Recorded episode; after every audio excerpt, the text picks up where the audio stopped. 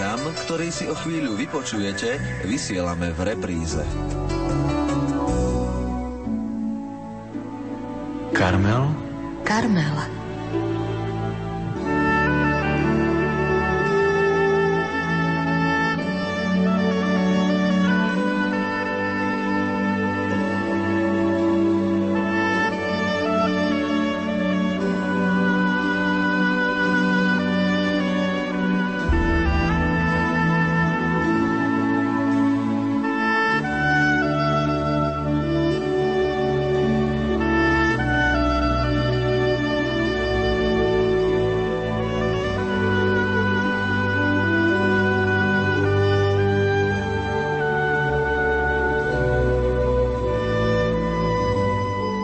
Vážení poslucháči, v dnešnej relácii Karmel sa vrátime do obdobia, keď zaplnené novembrové námestia napriek sichravému počasiu dýchali človečinou. V minulých dňoch médiá opäť pripomínali už 21. výročie odpádu komunizmu u nás. My v tejto relácii však nechceme opakovať už povedané, práve naopak – s tromi zaujímavými hostiami vám chceme priblížiť to, čo ostalo opomenuté, respektíve nespomenuté, či mediálne nezviditeľnené. Inak povedané, chceme si nežnú revolúciu a jej okamihy pripomenúť s ľuďmi, ktorí momenty s ňou spojené zaznamenali zvláštnym spôsobom cez objektívy či kameru. Preto som si k mikrofónu Rádia Lumen pozvala popredného českého fotografa, majstra fotografického dokumentu a pedagóga profesora Jindřicha Štrajta, ďalej známeho slovenského fotoreportéra, novinára a predsedu občianskeho združenia Človek v ohrození Andreja Bána a trochu zabudnutého filmára, dokumentaristu i cestovateľa a prvého Slováka, ktorý navštívil všetky kontinenty, Emila Fornaja.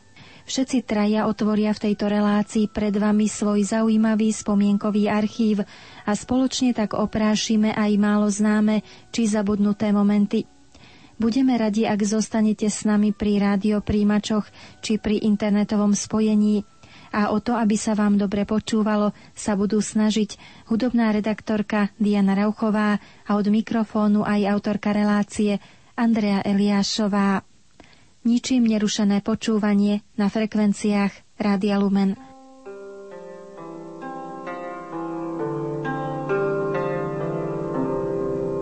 Pane, ať si stéblo trávy, nebo obyčejný list, prosím dej, ať aspoň trochu umím ve tvých vzkazech číst.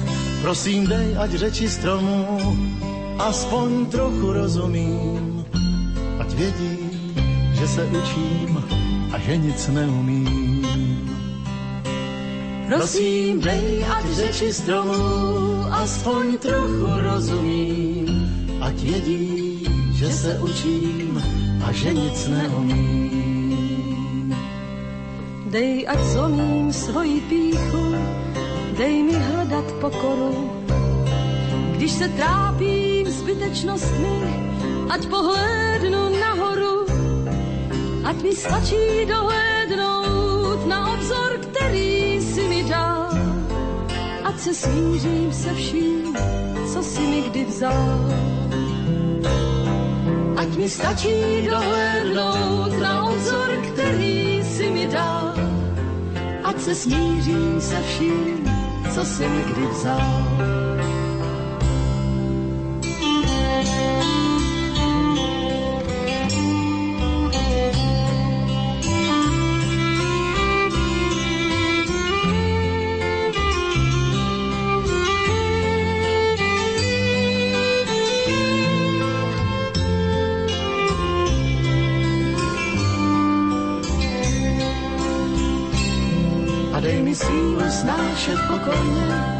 Změnit nemám sil. Odvahu, abych to nač stačí, na tomhle světě pozměnil. A také prostý rozum, který vždycky správně rozezná, co se změnit nedá a co se změnit dá. A také prostý rozum, který vždycky správně rozezná, co se změnit nedá a co se změnit dá. Fotografi, fotoreportéri a novinári často stoja ako dôležití svetkovia pri mnohých dejinných udalostiach, ktoré verne zaznamenávajú na fotoobjektív, kameru či do kníh.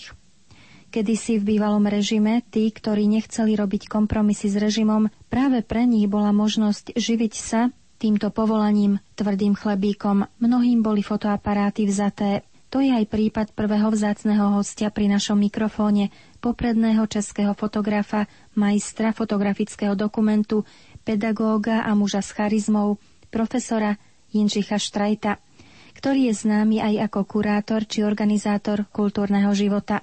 Z mnohých jeho aktivít na úvod pripomeniem, že od roku 1967 doteraz realizoval vyše 850 samostatných výstav v Európe i zámorí, od roku 1964 sa zúčastnil na vyše 300 výstavách na štyroch kontinentoch sveta. Napísal aj viacero knížiek. Podarilo sa mi ho zastihnúť na návšteve Bratislavy a ochotne prijal pozvanie k rozhovoru. Neodmietol možnosť zaspomínať si pri našom mikrofóne na pád komunizmu a tak hneď moja prvá otázka znela, kde ho zastihla nežná revolúcia, a teda 17. november 1989.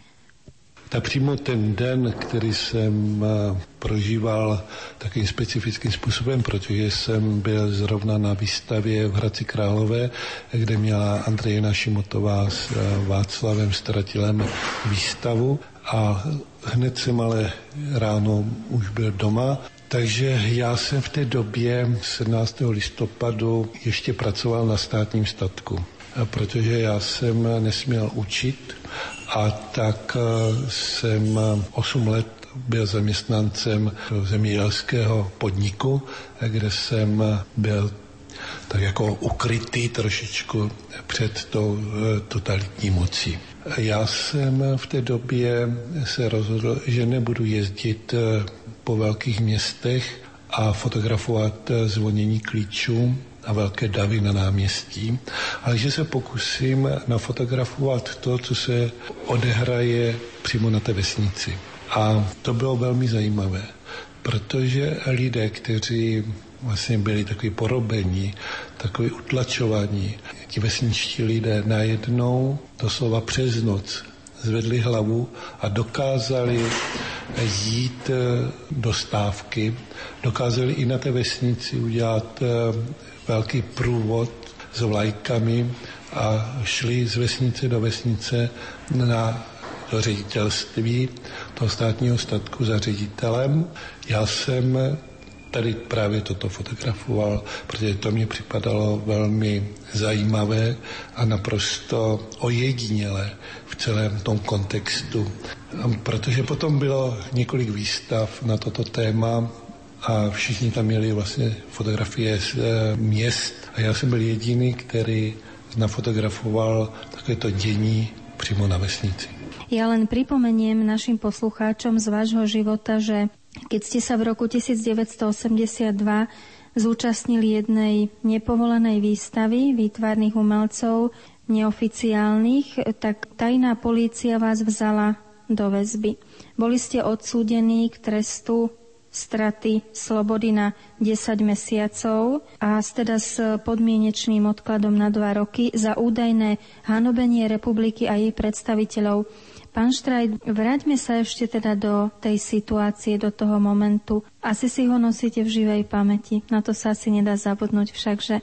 To máte pravdu. Pravdu je to tak, že to období, kdy jsem byl narození, bylo tak eh, enormně silné, že to se nedá zapomenout. Ako sa to celé vlastne odohralo? Vy ste tých výtvarníkov, na ktorých ste sa išli pozrieť, poznali osobne, boli to hlboké priateľstva, bolo to niečo spontánne? A to byla výstava takového undergroundového typu lidí, kteří byli vynikající výtvarníci praští ale kteří nesměli nebo nemohli vystavovat v oficiálních galeriích. Takže to byla taková akce eh, neoficiální. Oni mě na tuto výstavu pozvali. Já jsem tam vystavil takový soubor fotografií, které jsem měl připravené k jiné výstavě, kde eh, se objevuje portrét tehdejšího prezidenta a ve spojitosti s tím obyčejným životem. Právě tyto fotografie tak zaujali tu tajnou státní policii, že e, prakticky nikomu jinému se nic nestalo, jenom já jsem byl teda vzat do vyšetřovací vazby a dopadlo to tak, jak už jsme mluvili o tom. Ja som sa ešte dočítala o tejto situácii, že vám vlastne potom policia štátna zhábala všetky pozitívy, negatívy, fotografické nástroje a vlastne vy ste museli jednak teda prestať fotografovať a jednak ste sa už nemohli vrátiť ani k učiteľskému povolaniu. To bolo veľmi ťažké, takže kam potom smerovali vaše kroky, ako ste žili bezprostredne po tejto udalosti? No já jsem si nenechal za stolik poroučet, protože jsem si vzal jiný fotoaparát a fotografoval jsem dál. I když jsem nesměl vystavovat, nesměl jsem publikovat, ale fotografoval jsem dál. Já jsem bezprostředně po návratu z vězení jsem ještě než byly uzavřeny spisy, tak jsem rok pracoval v knihovně, kde jsem balil knížky. A potom, když už, protože jsem se odvolal samozřejmě, tak po uzavření jako celého toho soudního jednání a po odsouzení jsem dostal hodinovou výpovědí z té knihovny a musel jsem si najít e, jiné místo. A to se si našel to místo právě na tom státním statku.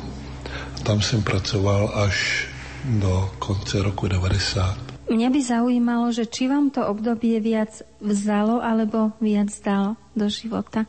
Já musím žít z očí do očí a nejsem typ, který by se schovával a který by nadával. Já naopak jsem přijal jako toto rozhodnutí, no musel jsem, protože nic jiného stejně nezůstávalo. A snažil jsem se i v této situaci pokračovat ve své tvorbě, jednak ve své tvorbě, ale také v té době jsem vystavoval a dělal výstavy jiným umělcům. A já si myslím, že to bylo velmi šťastné období, protože najednou jsem byl jedním z těch lidí, za kterými jsem chodil jako učitel. A najednou jsem byl jeden z těch, kteří byli na té druhé straně. Navázal jsem spoustu přátelství, kontaktu a chodil jsem po těch rodinách. Navíc jsem si tam našel ještě další takové poslání, takže jsme dělali takové zájezdy s těmito lidmi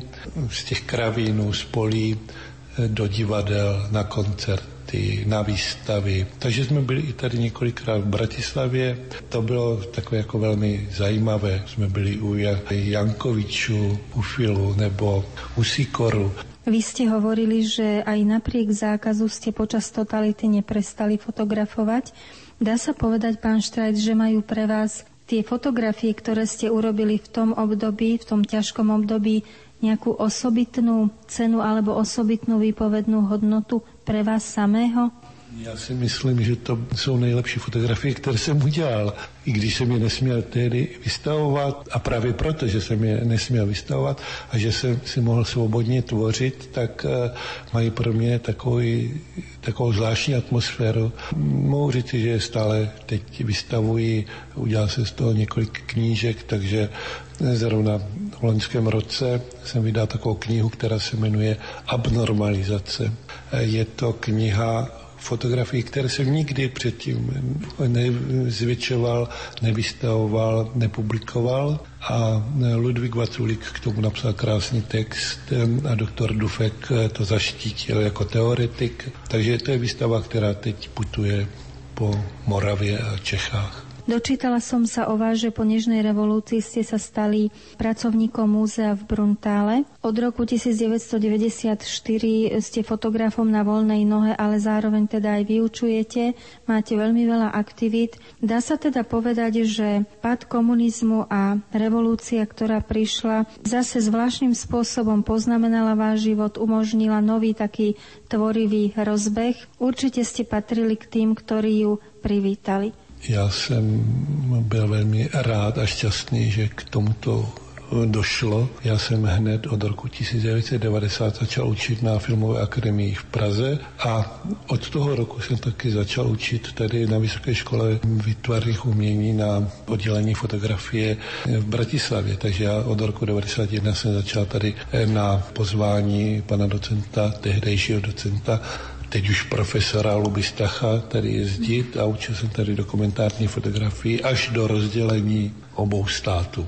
Priznám sa, že som si pozrela k vašej tvorbe aj taký krátky dokument na internete, kde sa vás pýtali tvorcovia, ako vnímate tých 20 rokov od Nežnej revolúcie a vy ste sa práve vyjadrili v ňom, že e, možno na rozdiel od mnohých iných ľudí sa snažíte hľadať viac také pozitíva aj v tom vývoji, aj keď je mnoho ľudí sklamaných. Čiže vy ste asi taký rodený optimista. To máte pravdu. Já mám rád život a je důležité prostě pozitivně přistupovat k životu. Já vidím strom, co k zemi padá, umírá, jako by neznal bolestí. Hnízdo, co nesl, tiše vychládá, jen z listů závěť lesům kolem šelestí. Když dříví v peci tiše praská, chalupách plamenem jasným zahodí na popel promění se láska. Strom naposledy nocí k lidem hovoří. Moje javory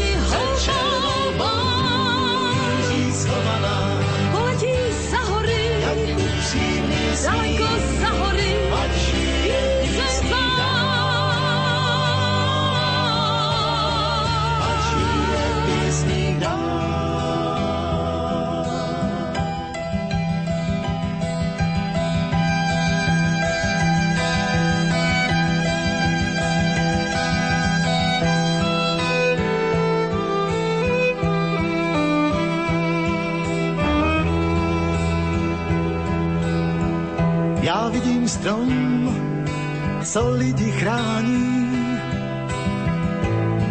a v kůře místa volavá. Nechce znát smrt, zná jenom zrání. Když podzim život uspává, plupence novou mízu lodí a je tu jaro, jak si spřál. Posílám pozdrav dolů z proudy, strom žije dál, strom žije dál. Moje javory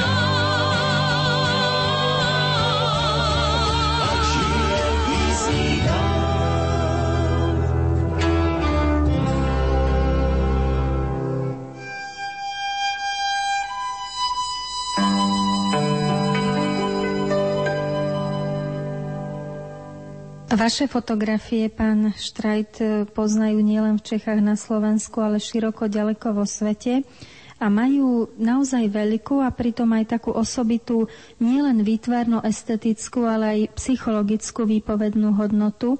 Keď som si ich tak pozerala, tak som sa nad tým aj zamýšľala. Snažila som sa pochopiť tú vašu optiku. Povedzte, prečo ste vy vlastne fotografom? Fotografem jsem snad právě proto, že mě baví zachycovat ten skutečný život. A to mě zajímá. Právě ten, ta skutečnost, ten holý dokument. Ale vy jste správně říkala, že má výtvornou hodnotu a o to já se snažím. Aby to nebyl zase jenom takový ten eh, dokument, který uděláme cvak, cvak, cvak, ale aby to bylo moje stanovisko, můj názor, můj pohled, aby to bylo osobité. A to si myslím, že je velmi důležité právě v této oblasti, aby ten rukopis tam byl čitelný. A čo je podľa toho vášho videnia, podľa vášho názoru pre fotografa to najdôležitejšie. Je to napríklad vnímavé a pozorné oko, ktoré zachytí určité situácie, alebo je to snať trpezlivosť, ktorou musí čakať na určité momenty zábery. Je to kus nadania. Čo je v tomto najpodstatnejšie? Všechno to, co jste říkala, tak tam musí trošičku být, ale především to musí být ta láska k těm lidem. A ten vztah, který máme tomu člověku a potom samozřejmě je to ta myšlenka, kterou tam chceme vložit. Je pravda, že k fotografii vás priviedol pán Jan Bukovian, učiteľ? Je to pravda, to je byl člověk, který mě prodal první fotoaparát, ale e, jako skutečně jsem, to byl otec, který sám fotografoval a který e, mě byl takovým velkým příkladem. Dá sa aj povedať e, tvorbu ktorých fotografov, kolegov si vy vážite? Ktorú sledujete pozorně? Nejsem jenom zaměřen e, dokumentárně, protože sám učím dějiny umění. Ten přehled člověk musí mít e, co největší. Že? Samozřejmě, že ti dokumentaristé jsou mě velmi blízcí. Tady z toho okruhu slovenského je to právě Andrej Bán, kterého mám velmi rád, eh, nebo Lubostach, nebo Tibor Husár, eh, nebo Martin Marenčín, Josef Onzik, Andrej Balco a mnoho a mnoho dalších fotografů různých generací. Že Karol Kálaj, který začínal vlastně s tím dokumentem, nebo Martin Martinček, to byl vždycky můj taky velký vzor. Samozřejmě, že i mnoho českých fotografů jako z toho období jednak těch kolegů nebo i té předcházející generace eh, mám velmi rád. Dovolte aj takú osobnú otázku, ktorá mi napadá, že či eh, existujú vo vašom živote, či bol taký moment, že ste sa ocitli pri situácii, ktorú ste nejakým spôsobom nezachytili a je vám to dodnes ľúto. Bolo také niečo? Téměř každý den se setkáváte s takovou situací, kterou prostě nejste schopna zachytit. Ale důležité je to si zapamatovat tuto situaci, abyste příště, když vám podobná situace přichází, abyste to neprošvihli. Ale chce to o tom hodně moc přemýšlet. Je nesporné, že fotograf musí mať veľmi bystré a také vnímavé, citlivé oko, ktorým sa teda pozera na svet. Aj z vašich fotografií vidno takú špeciálnu hĺbku, že tam sú určité posolstva, že to naozaj nie sú len nejaké prvoplánové fotky. Pán Štraj, tak povedzte, ako si fotograf cvičí zrak, aby vedel pozorne vnímať ten život? Musí sa s tým narodiť? Já si myslím, že trošičku toho talentu by tam mělo být asi. Ale to nejdůležitější je pozorovat ten život a mít ho rád. Vy ste to tak veľmi jednoducho zhrnuli, možno, že to také jednoduché ani nie je, ale v tejto súvislosti ja vám to ešte trošku doplním. Ako som sa dočítala, narodili ste sa vo Vsetíne a vyrásli ste na Valašsku. Nebolo to práve toto prostredie, z ktorého ste si odniesli také najväčšie devízy do svojho života a možno aj to bystré, citlivé, vnímavé oko a dušu? Samozřejmě, že to, co člověk prožije v dětství, je velmi určující. A je to ne, také příklad těch rodičů, myslím. Takže to, jak se rodiče chovali na veřejnosti, nebo jak se chovali ke svým spoluobčanům, tak toto vlastně všechno zůstává ve mně a toto já potom vlastně sleduji. Ty vzájemné vazby, které člověk eh, pochytí v dětství, tak se mu potom vrací i potom v dospělosti. Vy cez svoje fotografie odovzdávate ľuďom určité posolstva. Žiakom a študentom zase odovzdávate niečo dôležité cez tie hodiny, ktoré im venujete. A teraz by ma zaujímalo, pán Štrajt, čo je náročnejšie alebo čo je ľahšie? Odovzdávať cez fotografiu alebo odovzdávať na škole? Já si myslím, že toto se e, propojuje. Já jsem celý život učil, takže pro mě je to jako takové radostné setkávat se mladou generaci a moci předávat těm dalším lidem to, co se sám člověk naučil a ty, ty své poznatky. A co se jim snažím říci a co se jim snažím dát, je to velmi jednoduché. Prostě buďte sami sebou, buďte eh, osobnostmi a tvořte podle sebe a podle toho, co sami nejvíce cítíte. Co máte nejraději, to dělejte. Pán Štrajt, vám sa podarila taká vzácna osobitná knižočka, ktorú ste vytvorili spolu so známym duchovným autorom, psychiatrom a premonštrátským diakonom pánom Maxom Kašparu. On takisto ako vy, teda obaja ste veľmi známy aj slovenským čitateľom, aj divákom. Mne by zaujímalo, prečo ste sa rozhodli prijať takéto možno netypické spojenie e, fotografie a slova, lebo teda práve pán Max Kašparu tam uverejnil úvahy nad životom a teda je to spojené, pekne prepojené s vašimi fotkami. Prečo ste prijali toto vzácne spojenie? Já jsem to přijal velmi rád. A není to první kniha, kterou jsem ilustroval. Právě teď mi vychází úplně nová kniha, kde ilustruji 80 eh, básní světových autorů na téma zvířata. Takže když mě tehdy oslavil Max Kašparu, že by byl potěšen, kdybychom mohli spolupracovat, tak jsem to velmi rád přijal, protože ty jeho eseje, takové mikropovídky jsou velmi zajímavé, protože jsou to vlastně také malé, krátké příběhy. Tak jako já se snažím vlastně vytvořit takový příběh, aby každá ta fotografie byla nějakým příběhem. A v tom jsme si společní. A já jsem se snažil přesně napasovat tu fotografii tak, aby přesně ilustrovala ten jeho příběh. Fotografuji skoro 50 let, tak těch fotografií mám velké množství. A v tom archivu jsem opravdu našel takové fotografie, které jako kdyby on je viděl a k tomu napsal tu povídku.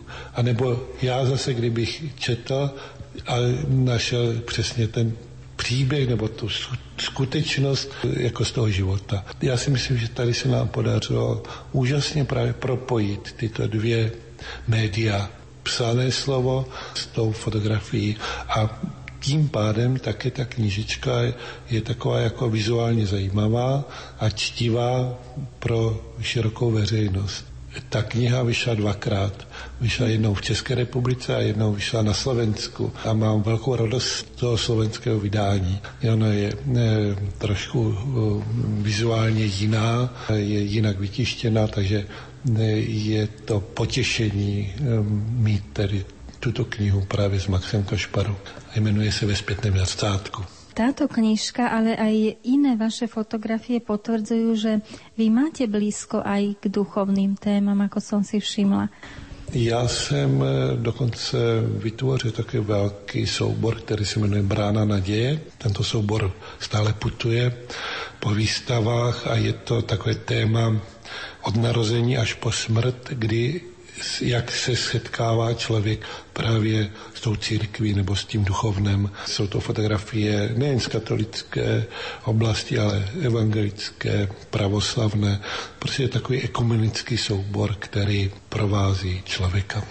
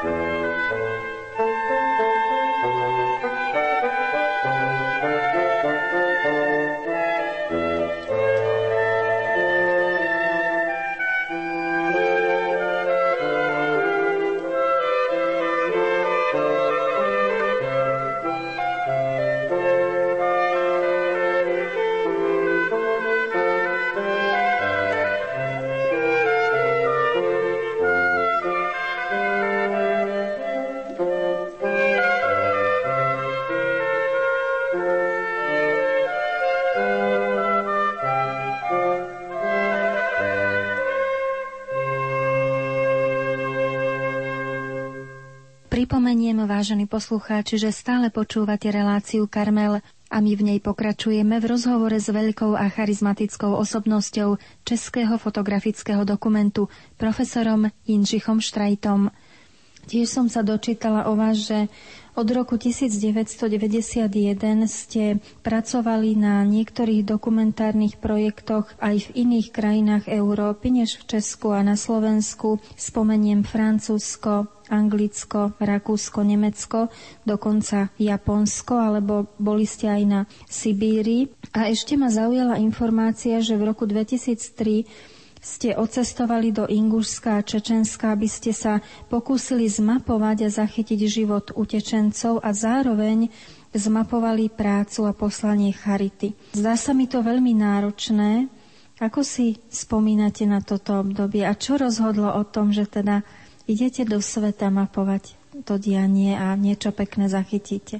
Je pravdou to, že opravdu hodně cestuji a hodně fotografuji v zahraničí.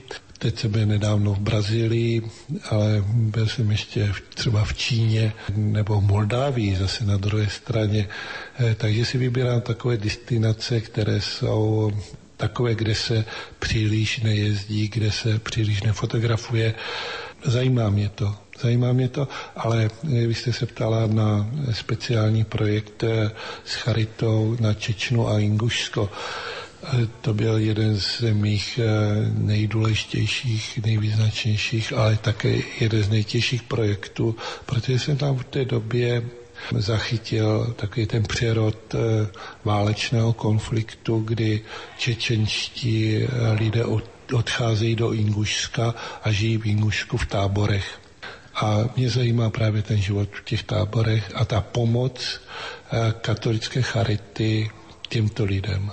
A mohu vám říct, že jsem tehdy byl velmi hrdý na to, že jsem Čech, protože to, co katolická charita pro tyto lidi dělala, bylo neuvěřitelné a dělá vlastně do posud, jak se stará o mm, děti právě těchto utečenců, to bylo jejich téma. Já si myslím, že takováto pomoc je velmi důležitá od zemí, které si to mohou dovolit a které mohou nabídnout tuto pomoc lidem, kteří jsou na tom ještě hůř než, řekněme my, kteří tu pomoc opravdu potřebují.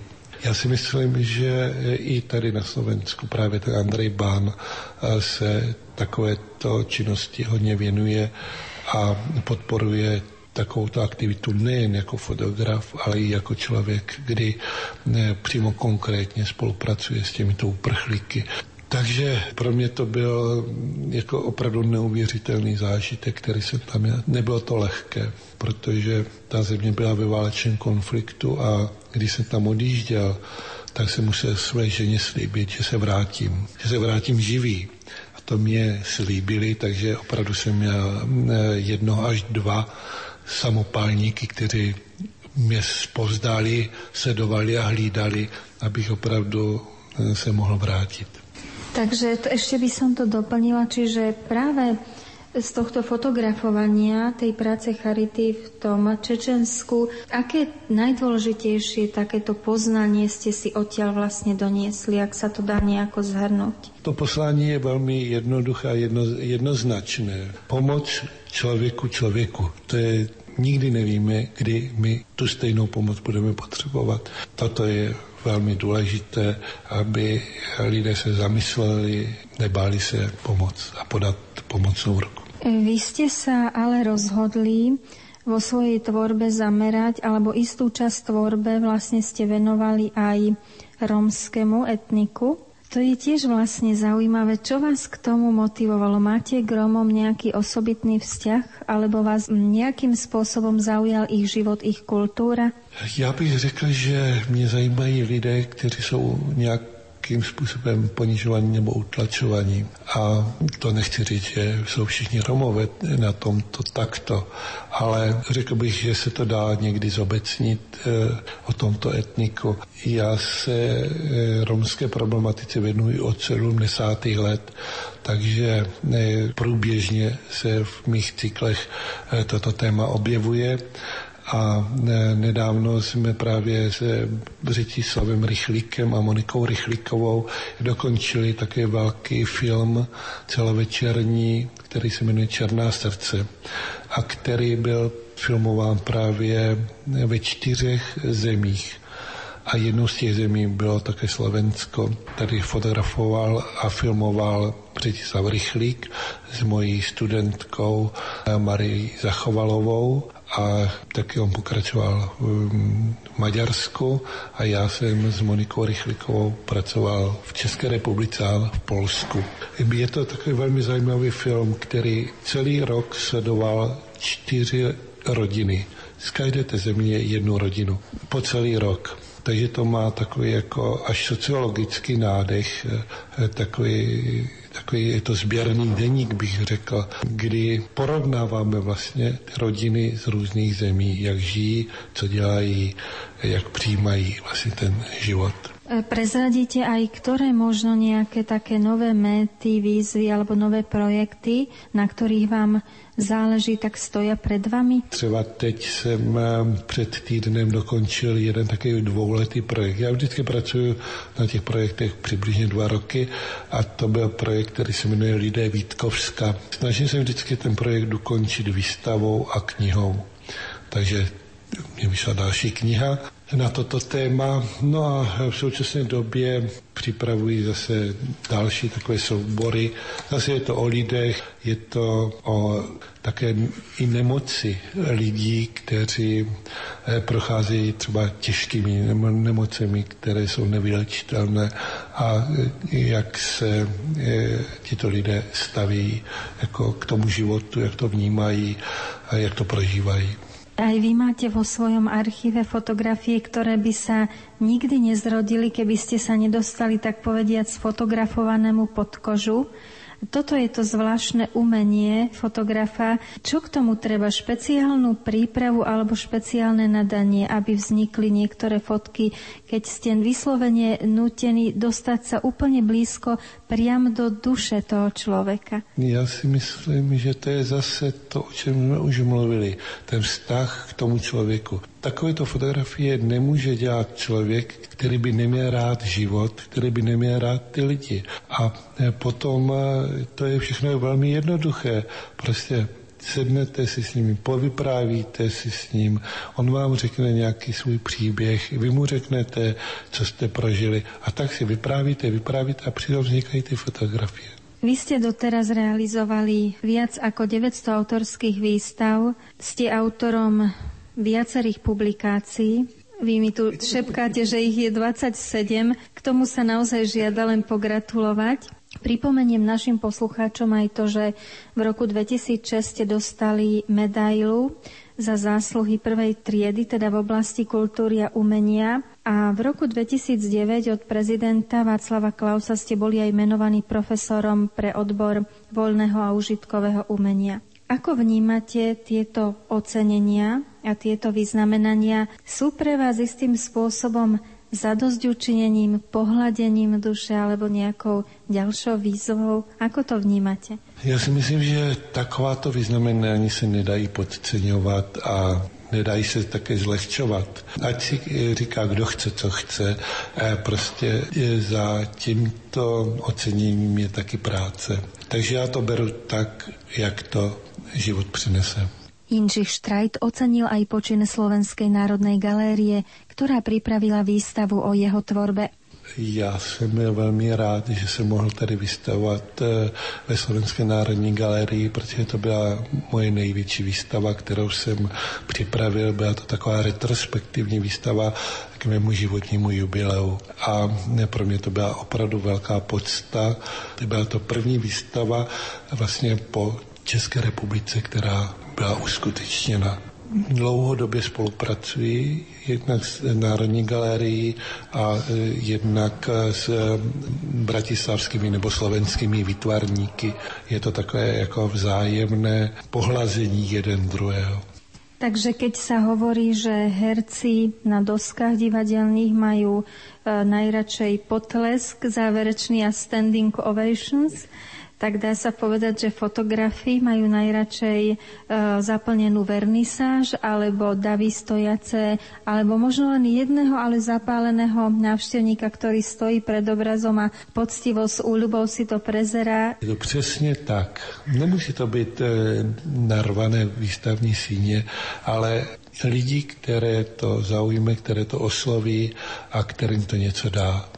Pokud e, se setkáte s mojí fotografií v některých publikacích nebo na nějakých výstavách, tak mě to vždy potěší. A potěší mě vždycky to, když e, ta moje fotografie nějak toho diváka zaujme. Ať ho rozčílí, nebo ať ho pohladí, ať ho e, naladí, ale hlavne ať ho nenechával ho stejnou. No a ako to už niekedy býva, vážení poslucháči, keď sa vypne rozhlasový mikrofón, neraz host aj mimo neho práve na záver rozhovoru poznamená niečo dôležité. A tak sa stalo, že presne v takejto chvíli profesor Štrajt spomenul, že jeho dcéra Monika študovala na Slovensku hudbu.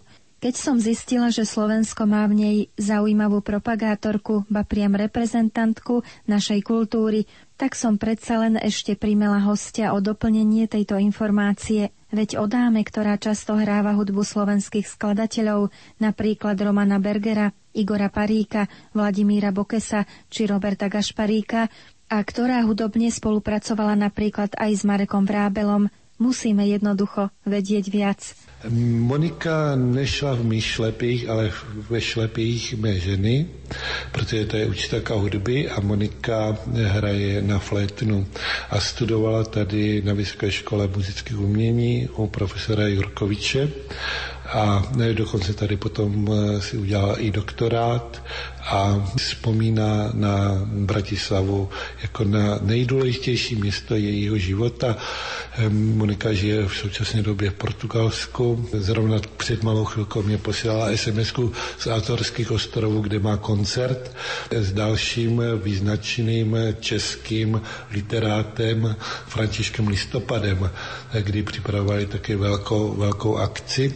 Občas tady jezdíme, Monička jako nedá dopustit na Bratislavu a eh, věnuje se eh, stále současné hudbě, tak jako se věnovala i tady v Bratislavě, kdy premiérovala mnohé skladby Paríkovi a mnohých jiných hudebních skladatelů tady na Slovensku.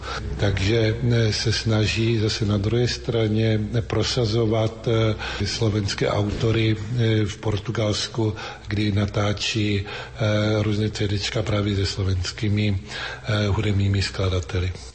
No tak vidíte, koľky z nás nevedeli, že máme takúto vynikajúcu reprezentantku v zahraničí a asi v tomto prípade platí, ako sa u nás zvykne hovoriť, že jablko nepadlo ďaleko od stromu.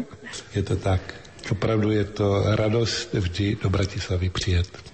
No a s profesorom Štrajtom sa rozlúčime práve s skladbou Roberta Gašparíka, kde zaznie aj duet pre flautu a hoboj a na flaute budete počuť práve jeho dceru Moniku Štrajtovú spolu s oboistkou Zuzanou Grékovou.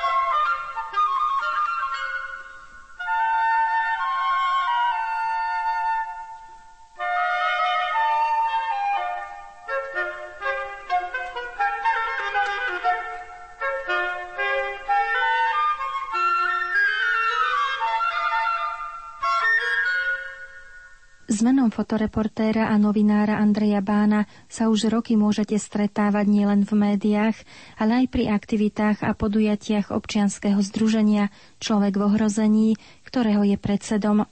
Ide o výraznú osobnosť slovenskej najmä dokumentárnej fotografie posledných rokov, hoci pôvodne vyštudoval Národohospodárskú fakultu Vysokej školy ekonomickej a neskôr medziodborové štúdium žurnalistiky na Univerzite Komenského v Bratislave. Jeho tvorbu, život i aktivity viac rozoberieme v nasledujúcom rozhovore – Pripomeniem však ešte, že má na svojom konte aj niekoľko publikácií, námety a scenáre dokumentárnych filmov i viacero individuálnych či kolektívnych výstav. Andrej Bán robí Slovensku, dovolím si tvrdiť, veľmi dobré meno i službu aj v oblasti humanitárnej pomoci. Do dnešnej relácie som si ho pozvala preto, že má čo povedať aj k téme reflexii na pád komunizmu. Priznám sa, v pamäti mi utkveli jeho zábery z rolovaného fragmentu osnatého drôtu, symbolu železnej opony, ktorý objavil pri potulkách Devínom na prelome rokov 1989 a 90. Ako však budete počuť, zaujímavé spomienky má aj na pád komunistického režimu v Rumunsku. A ten zďaleka nebol taký nežný, ako tomu hovoríme u nás v súvislosti s nežnou revolúciou. Tak spomienky pochopiteľne blednú, ale určite nikdy nevyblednú, a najmä z týchto čias. Ja som bol vtedy 25-ročný mladý novinár a fotograf, už vtedy som aj písal, aj fotografoval. Vychádzal vtedy taký časopis, už nevychádza, zanikol, volal sa Mladé rozlety. To mala byť obdoba českého mladého sveta. Z rôznych dôvodov to určite nebolo, nebolo natoľko kvalitné. Ale každopádne, ja som vtedy zaznamenával tie udalosti nie pre časopis, ale pre seba. Začal som vtedy pracovať možno nie na zakázku, ale z vlastnej vnútornej potreby, aj keď niektoré tie fotky vyšli aj v časopise. Ale e, spomínam si, že Jednak som teda chodil na námestia v Bratislave a som to fotografoval, ale už vtedy sa vo mne možno objavila taká nejaká silná tendencia, ktorá do súčasnosti pretrváva, že nielen to, ako sa nazýva niekedy hlavné javisko, je dôležité, tých udalostí, ale aj to, čo sa deje, tak povediac, v zákulisi alebo mimo toho hlavného javiska.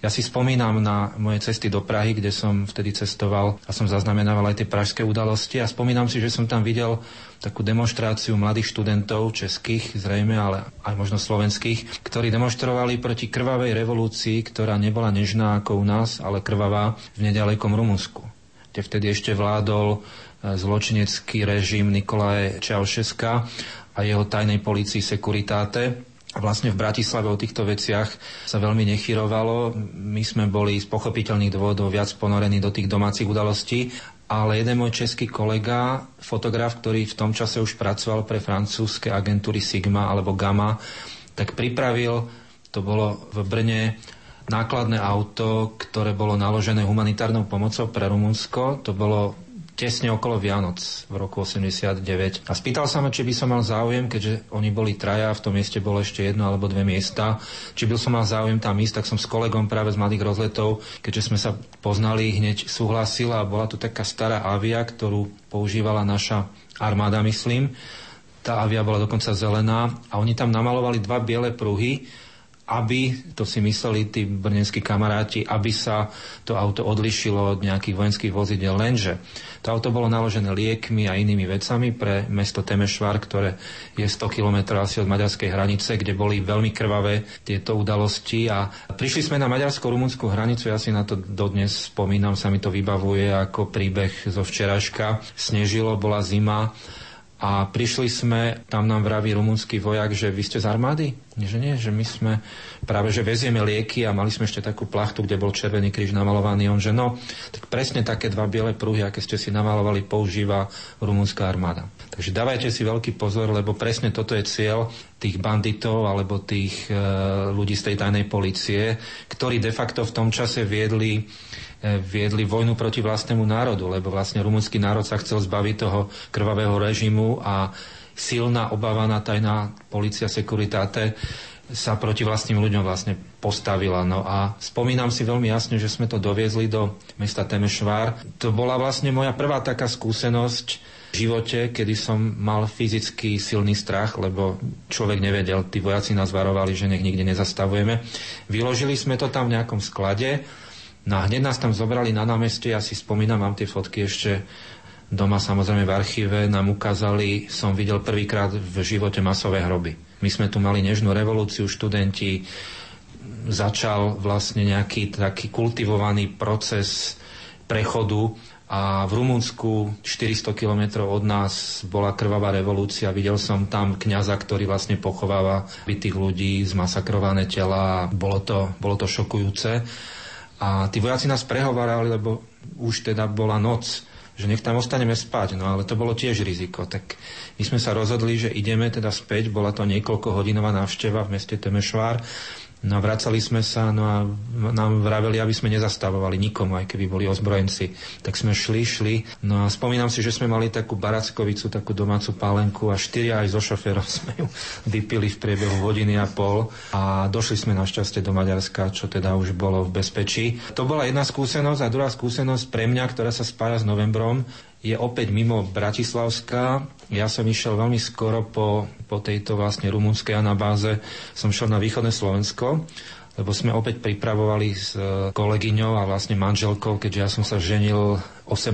novembra, to bola sobota, sme pripravovali reportáže či a do akej miery sa tá revolúcia dostala aj na východné Slovensko, tak sme šli nočným rýchlikom do Michaloviec a tam vtedy prišli študenti z Bratislavy, mali na chrbte nápisy VPN a spomínam si, že to mesto ako keby bolo novými udalosťami nedotknuté, tam proste ešte vládol socializmus. No ale išli sme do takých dediniek na severovýchode, kde boli drevené kostolíky a spomínam si, to sú tie krásne grecko-katolické, ale aj pravoslavné miesta, kde sme prišli a to už bolo naozaj pár týždňov po novembri, že už sa aj otvárali hranice a v dedinke Šemetkovce sme videli drevný kostolík, ktorý bol čerstvo vykradnutý a kňaz nám vraví, no, že to už je vlastne prvá daň novej slobody, že niekto zrejme ukradol tie vzácne ikony, tam bol ikonostas, vzácne ikony a vyviezol ich na západ, vtedy sa hovorilo na západ, lebo však boli hranice, to už si mladí ľudia dnes nepamätajú. No a spomínam si ešte na takú symbolickú fotku, že išiel taký sprievod procesia, bol nejaký pohreb v dedine a miestni nám vravia, vidíte tých prvých ľudí, ktorí nie sú tie monštranciami, že áno, že čo je na nich zvláštne, no že to je šéf KSČ. Myslím si, že potom bolo viacej takýchto ľudí, ale zase hovorí sa, že nesúďme, aby sme neboli súdení. Ako potom vznikli tie fotografie, keď ste sa vybrali na Devín? Ako to bolo? Ja teda si nemyslím, že sú náhody v živote. Bol to jeden zimný v mraze výlet s manželkou a s priateľmi. Sme šli na výlet. To nemalo cieľ spraviť nejakú dokumentáciu bývalej železnej opony. To už bolo vlastne pár týždňov. Pár týždňov po 17. novembri. Išli sme v krásna krajina, bola zarosená, zamrazená. Pri Dunaji, keď sme sa vlastne prechádzali na miesta, kde v minulosti sa nedalo vlastne pohybovať, tam boli tie hliadky tých e, policajtov a vlastne Československo bol veľký železný plot, kde ľudia boli za plotom. To si spomínam na taký krutý vtip ešte z minulosti, že stoja v Československej socialistickej republike otecko so synom pri plote a sa pýta, keď sa pozerá do Rakúska tam na Devine, že ocko, tam sú nejakí ľudia, kto sú to, kto je za týmto plotom a otec mu vraví, my, synačik, my sme za tým plotom. Takže ten plot už tam vtedy nebol, ale som videl, neviem, ako je to možné, že ako to tam niekto zabudol, lebo však to bola v istom zmysle potom aj vlastne relikvia, čo som videl pri páde Berlínskeho múru. To bolo vlastne v zápätí v ďalšom období. Takže videl som taký neforemnú masu osnatého drôtu v takej prázdnej, mrazivej krajine a za tým bol ten, keď sa na tú fotku teraz pozerám, sútok Dunaja a Moravy na Devine. A už vtedy som teda mal takýmto symbolickým veciam, ktoré nemajú možno takú tú spravodajskú výpovednú, ale skôr takú filozofickú hodnotu v sebe vzťah, takže som to zaznamenal. To nebol výsledok nejakej hektickej demonstrácie v tom čase to tam ešte možno ležalo nejakú dobu. Ale ja som mal možno to šťastie, možno to bola náhoda, možno niečo iné, že som to videla, že som to zaznamenal. A vlastne mi to symbolizuje, symbolizuje, tam nie je na tej fotke jediný človek, mi to symbolizuje, že ako je krehké akékoľvek impérium, od tej bývalej rímskej ríše cez, neviem, otomanskú ríšu, alebo Habsburskú ríšu, alebo komunistickú sovietskú ríšu. V podstate ostane z toho kus drôtu hrdzavého, ktorý aj tak časom sa sám teda rozpadne. Mimochodom v médiách tieto vaše fotografie potom aj e, prerazili. Vy ste si v jednom časopise teda tak krátko zaspomínali práve na touto fotografiou toho fragmentu osnatého drôtu. Je tam uverejnená taká malá úvaha alebo zamyslenie a máte v ňom aj takúto vetu, citujem. Chápem aj nechápem ľudí, ktorí si vzali domov ako relikvie fragmenty osnatého drôtu. Prečo? Ja to vysvetlím. Chápem ich preto, lebo im to pripomína, že žili vo väzení. A vidíme dnes mladých ľudí, ktorí sa na školách sa učia až možno v 9. ročníku o tých novodobých dejinách. Dnes tu máme generáciu 20 ročných ľudí, ktorí netušia, čo tu bolo. A to sú možno ľudia, ktorí sú 40-50 roční ako ja, majú deti v tomto veku No a keď sa ich možno spýtajú, čo to je za neforemný kus železného drotu, tak im to vysvetlia. Z tohto dôvodu to chápem. Z druhého dôvodu to však nechápem, pretože ja som nikdy osobne nemal vzťah k takým hmotným a vecným spomienkam. Ja som naozaj veľa krajín vo svete už precestoval a fakticky zo žiadnej z nich, alebo málo kedy áno, mojim blízkym priateľom, rodine zvyknem doniesť nejaké, nejaké darčeky, ale nie som z tých, ktorí si vozia nejaké relikvie z tých krajín ako spomienku. Ja tie spomienky mám vo forme fotografie a vo forme spomienok niekde v sebe a väčšinou sa ich usilujem tie veci pretaviť cez text a cez fotky a ich dať tým ďalším ľuďom. Čiže z tohto dôvodu nechápem, vidím v tom istú formu aj možno masochizmu, že človek si tak pripomína to zlé, týmto. Čiže tá veta, že aj chápem, aj nechápem, má možno tento tento protirečivý zmysel. Andrej, a prezrate, ako ste vy vnímali vtedy tú euforickú atmosféru na námestiach, veď nakoniec Bratislavské námestie v centre mesta bolo vtedy, to boli 10 tisícky ľudí, bolo to úplne plné. Nie len vy, mnohí vaši kolegovia robili také pamätné zábery. Ako ste vy toto prežívali? Tak na to neexistuje iné slovo ako to možno emocionálne slovo fantastické niečo, pretože nechcem byť príliš patetický, ale nedá sa asi nebyť patetický. Veľmi, veľmi ťažko sa mi to hovorí slovami a ja aj, aj preto sa možno radšej vyjadrujem ako fotografiami, ale spomínam si na Ivana Hoffmana a jeho jeho vlastne pesničky na Milana Kňažka, na Jana Budaja, na iných ľudí, ktorí na tej tribúne vystúpili s tými čiapkami, ktoré potom neskôr dostali prezivku Budajky. Ľudia, ktorí sú dnes e, významní ľudia, či už v politickej sfére, alebo významní intelektuáli na Slovensku, nebudem tu všetkých menovať, lebo určite by som niekoho vynechal, ale aj tie stovky, tisíce ľudí, ktorí nepatria medzi tých významných ľudí z hľadiska, že sú verejne známe osobnosti, ale ktorí prišli na tie námestia. Ja som tam necítil to, čo cítim vlastne paradoxne dnes. Cítim medzi ľuďmi oveľa väčšiu mieru hnevu, agresivity a v tom čase určite sme boli naivní, keď sme si mysleli, že ja som si to ani nemyslel, že to bude navždy, to určite nevedel. Tušil som, že tá sloboda prinesie aj, aj veci, ktoré, ktoré sú veľmi zlé, ale, ale napriek teda všetkému tých 20 rokov keď si spomínam len na tie pokrivené charaktery, ktoré boli za toho socializmu okolo, keď si spomínam na tie veľké lákadlá, tzv.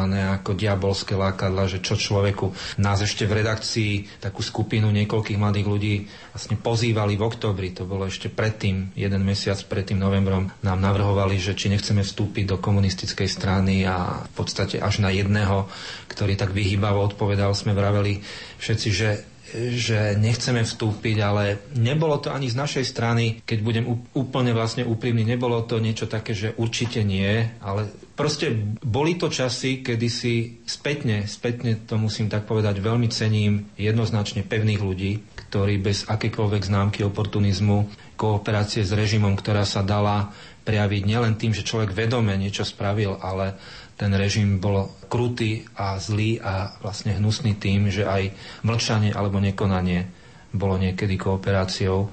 A samozrejme, že spätne si aj ja vyčítam, že sme mohli jednoznačne aspoň za seba sa vyjadriť, že nechceme, lebo sa nám to zdá byť ako také alebo onaké, ale bol to režim, ktorý určite dnes niektorí spomínajú nostalgicky, staršia generácia sa zvykne hovoriť o tom, že od mlieka cez, neviem, rohlíky boli lacnejšie. Ja si myslím, že aj keď dokážem tých ľudí z ich pohľadu tých materiálnych potrieb pochopiť, vlastne nič z toho, čo 20 rokov robím. A to je práca fotografa ako svetka dôležitých ľudských príbehov a píšuceho reportéra, ktorý zaznamená textom, tak nič z toho by som nemohol robiť. Proste keby to ďalej pokračovalo, tak sme tu zavretí za to železnou oponou, ktorej zvyšky tu mám teraz pred sebou na fotke a nedostanem sa veľmi ťažko sa dostanem nielen do Rumunska, ale veľmi ťažko sa dostanem do susedných krajín. Boli vtedy tzv. devizové prísľuby, doložky, nedalo sa na západ vôbec. A ja v podstate cestujem 20 rokov, si užívam naplno tú slobodu, aby som práve verejnosti a ľuďom, ktorí sú citliví a vnímaví, tie veci čítajú a vidia, aby som im pripomínal, že to nie je samozrejmosť. Že my žijeme vlastne na tej šťastnej na tej šťastnej planete a v tej šťastnej časti sveta, že inde sú vojny, sú ľudia prenasledovaní, zabíjani za svoje názory, že sú väznení, že sú prírodné katastrofy a my tu žijeme v takom závetri. A to je vlastne tá cena, ktorú platíme a to je tá nesmierna cena, ktorú sme dostali.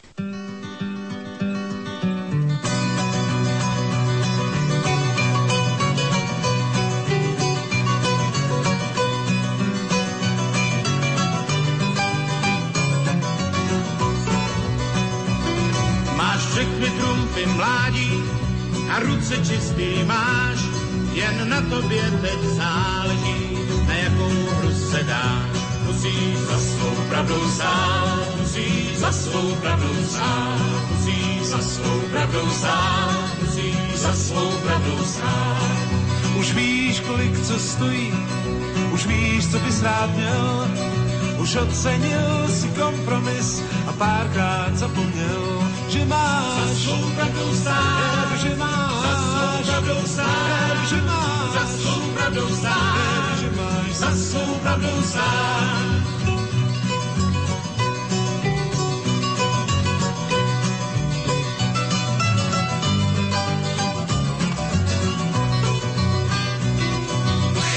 Žádný heleb, co prvně do hry vpad. Už víš, jak s králem ustoupit a jak s ním dávat hlad.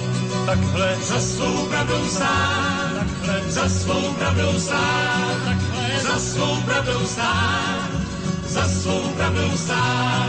Teď přichází tvá chvíle, teď nahrává ti čas, kolísok poslušně neurou a ty mu zlámeš vás. Neměl za svou pravdou stát, neměl za svou pravdou stát, neměl za svou pravdou stát, neměl za svou pravdou stát.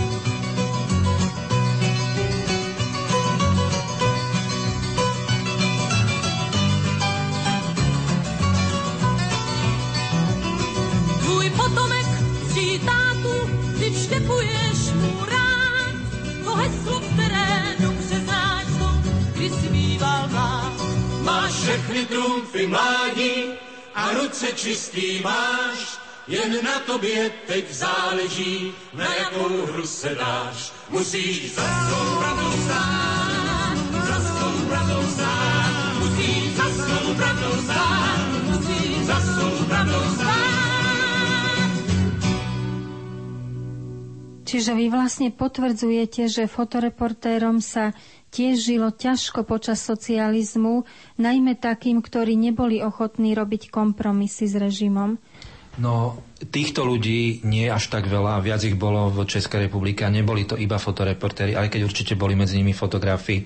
Boli ľudia, ktorí boli väznení za svoje názory, ktorým boli zabavené fotografie, zrušené výstavy, však napokon v rámci tejto, tejto relácie máte jedného vzácného človeka, môjho dlhoročného priateľa, pána Indricha Štrajta, ako, ako hostia, ale máte ľudí, ktorí, ktorí boli skôr takí v úzadí a zaznamenávali ten reálny socializmus a zaznamenávali to spôsobom, ktorý je dnes dodnes mimoriadne silný, keď spomeniem českého fotografa Viktora Kolářa, ktorý žije v Ostrave a ktorý fotografoval Ostravu ako jedno banícke priemyselné mesto, kde žili ľudia s tou zásadou ja som baník, kto je viac takých tých elita toho komunistického režimu a on tam čierno-bielými, veľmi silnými fotografiami zaznamenal skôr takú dezilúziu, až teda rozklad toho mesta cez alkoholizmus a všetko iné možné. Ale boli ľudia, ktorí zaznamenávali napríklad pohreb Jana Palacha, boli ľudia, ktorí zaznamenávali po 68. boli stretávania sa, bol tzv. Palachov týždeň. Boli ľudia, ktorí fotili eštebákov, ktorí tlkli mladých ľudí v tej Prahe. Aj tu na Slovensku boli tí ľudia, však tu bola výstava, ktorú pripravil Pavol Meluš a jeho agentúra oko, kde boli nielen tie slávne fotky Laca Bielika z augusta 68, ale aj fotky z revolúcie.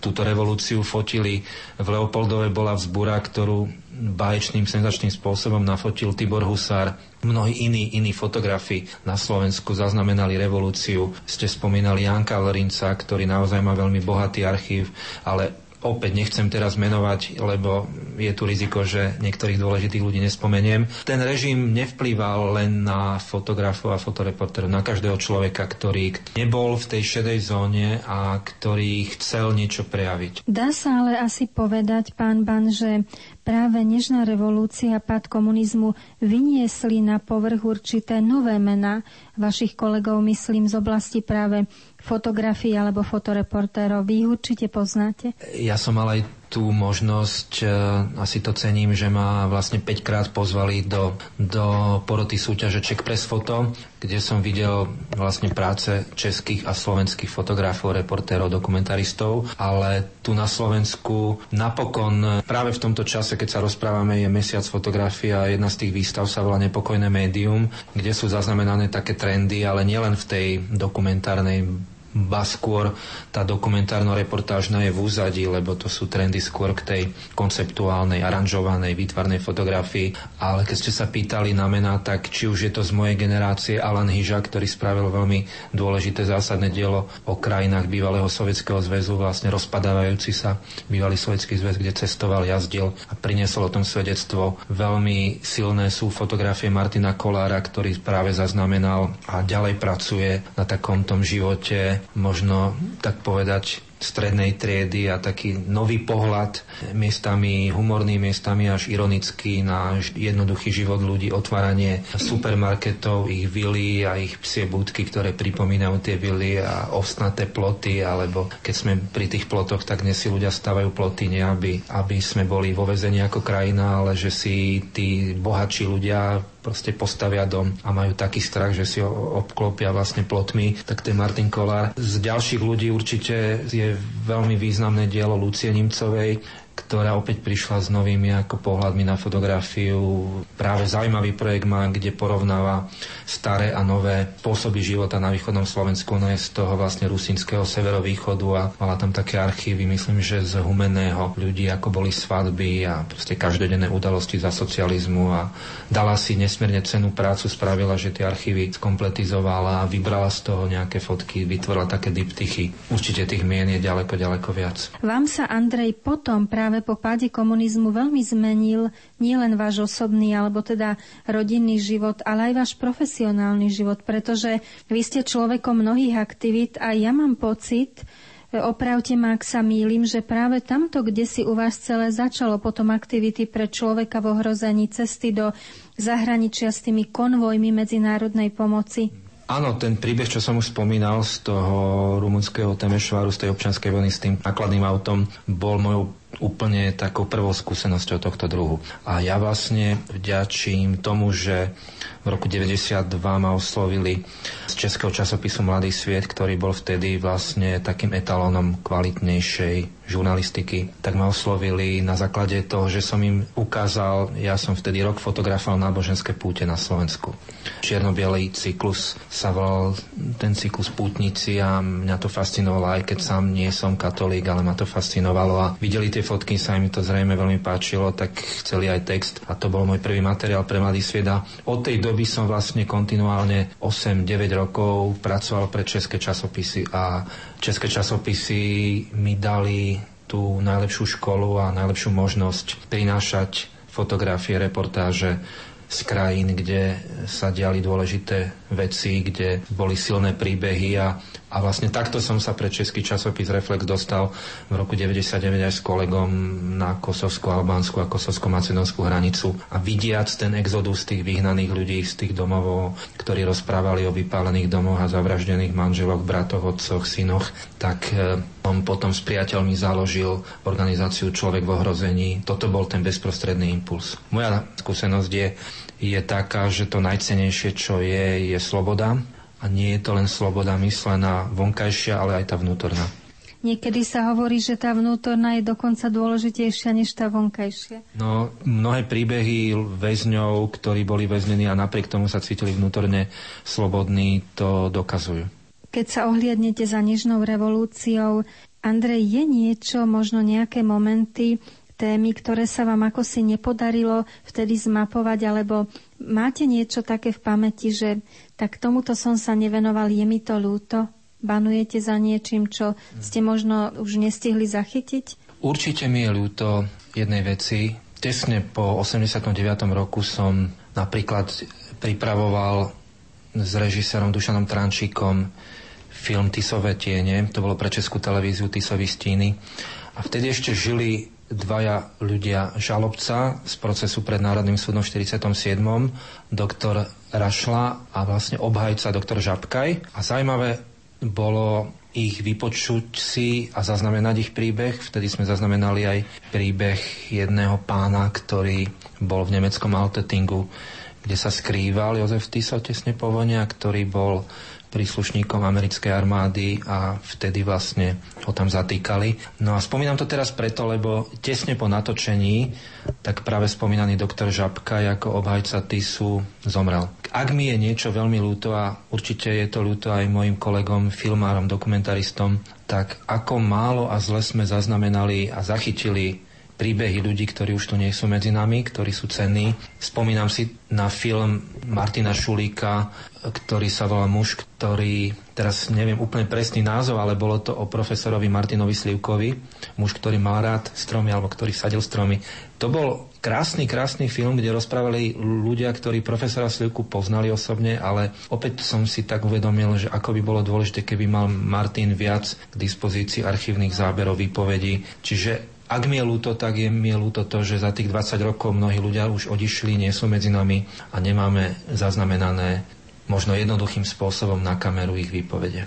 Čo vám tak najbližšie leží na srdci ešte povedzme na záver? Ja mám nejaké rozpracované dôležité veci, ktoré chcem dokončiť, či už sú to s kolegami z organizácie Človek v ohrození, veci a záležitosti okolo pomoci ľuďom na Slovensku po povodniach, čo sme práve robili spoločne štyri organizácie, my Človek v tísni Slovensko, Slovenská katolická chareta a konferencia biskupov Slovenska. Ešte stále napriek tomu, že sa blíži zima, tak e, s ľuďom vypomáhame najmä finančne a tie veci dokončujeme. V najbližšej dobe sa nám dokončuje misia a projekty na Haiti kde teraz vládne epidémia cholery a je tam veľmi zlá situácia, tak práve v týchto dňoch sa vlastne rozhoduje, či na to Haiti pôjdem. No a v januári, februári by som sa rád vrátil opäť do Pakistanu, kde sa vraciam opäť dlhodobo a je to jedna z krajín, ktoré mi prirastli k srdcu.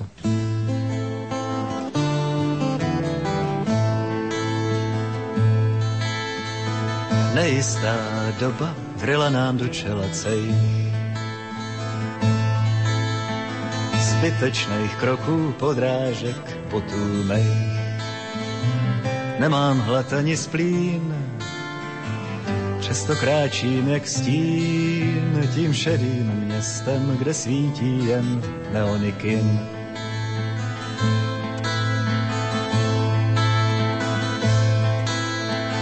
Zvláštní mocnutí jít, ač nemám tu cíl najednou cizí muž ke mně sám přistoupil. Tichý, pevný měl zrak, co vlastně chceš, říká jen tak. A já věděl jsem, ví, kdo jsem i co bude pak. Nic jsem nedovedl říct, jenom do těch očí. Díval jsem se dál a on tam tiše stál. Dlouho, dlouho stál a moje činy odvál. Bílý oheň zas v srdci mám tam vzplá.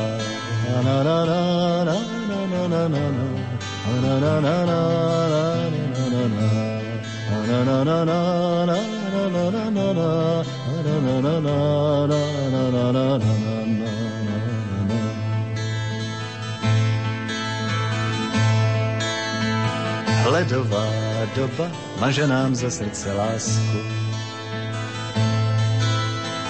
Jsem jako mrtvý, je ve mně falešný, nehybný klid. Nemám hlad ani splín, toužím žít, ale leco už vím a jen ty oči mi říkají, abych šel s ním. Vypít lidem syny, až zbude jen ta pravda, nejde to už lhát, rázem bude znát, jen dobro proti zlu, smrt i sebe ztratit, lásce věrný být a pak se domů vrátit. Na na na na na na na na na na na na na na na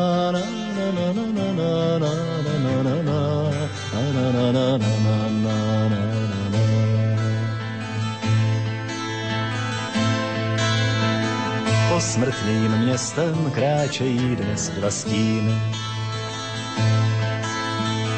Z rozvalin ještě váhavě stoupá dým.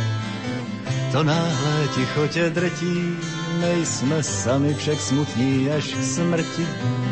Kráčíme s láskou do nebe, roste v nás stín. Řekl vítězím na trosky a dým, už se nedívej, co máš v srdci vím, jen pojď dál a věř, smrti sebe ztratit, lásce věrný být a pak se domů vrátit. Řekl vítězím na trosky a dým, už se nedívej, co máš v srdci vím, jen pojď dál a věř, smrt i sebe ztratit, lásce věrný být a pak se domů vrátit. Nejistá doba vryla nám do čela cej,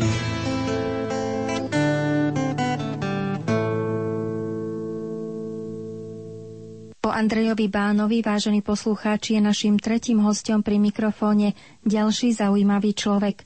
Filmár, kameraman, režisér i scenárista, cestovateľ, producent i publicista v jednej osobe, skratka dobrodružná povaha, Emil Fornaj z Bratislavy. Keď som tomuto činorodému človeku prezradila, že som jeho životný príbeh vlastne objavila v antikvariáte, s jemnou iróniou poznamenal, bol by som radšej, keby to bola univerzitná knižnica. A tak som ho začala presviečať, že antikvariát nie je len s nôžkou kníh odsunutých z knižníc, ale že mnohí štamgasti sem chodia pre tzv. knižné chuťovky. A za tú považujem aj jeho prípad. No zdá sa, že ho to celkom i tak neuspokojilo, veď ako by aj mohol, prvý slova, ktorý navštívil všetky kontinenty, a teda 100 krajín, ktorý vyrobil televízne portréty veľkých osobností, napríklad Zdeňka Košlera, Darinky Laščiakovej či Karola Machatu a mnohých ďalších, a ktorý len do roku 1998 vytvoril 322 filmov rôznych žánrov. Nuž ako by mohol človek takéhoto formátu zniesť i len pomyslenie, že práve jeho kniha leží kde si na polici medzi knižným priemerom v nejakom antikvariáte – tak teda vzdala som sa ďalšieho presviečania, ale neodpustila som si na úvod stretnutia poznámku, že napriek mnohým jeho aktivitám sa mi zdá osobnosť Emila Fornaja na Slovensku v poslednom období ako si zabudnutá, či už verejnosťou alebo novinármi. No a ste zvedaví, ako prijal túto moju otvorenosť? Ďakujem za to, že ste objavili knihu niekde a je aj v slepeckom písme urobená, je aj v angličtine a je dekade. Ja som si zarobil na ne toľko, čo som mohol, vďaka sponzorom, keď len väčšinou rozdávam. Nechcem z toho robiť kšeft. O tom je to také cenejšie, keď mám nejakého dobrého, zaujímavého človeka, ktorý ma naozaj záujem, tak mu to darujem. Rozumiete, ono je to také zvláštne, že na všetkých kontinentoch som prvý a tak. Chvála Bohu sa to páči. Dokonca mi to kamaráti, literáti klube literatúry faktov mi to navrhli v tom roku, v roku 2000, to teda navrhli do tej úzkej skupiny navrhnutých na knihu roka polku literatúry faktu. Ale to nie zase dôležité. Nebudem sa chváliť čo aj ako.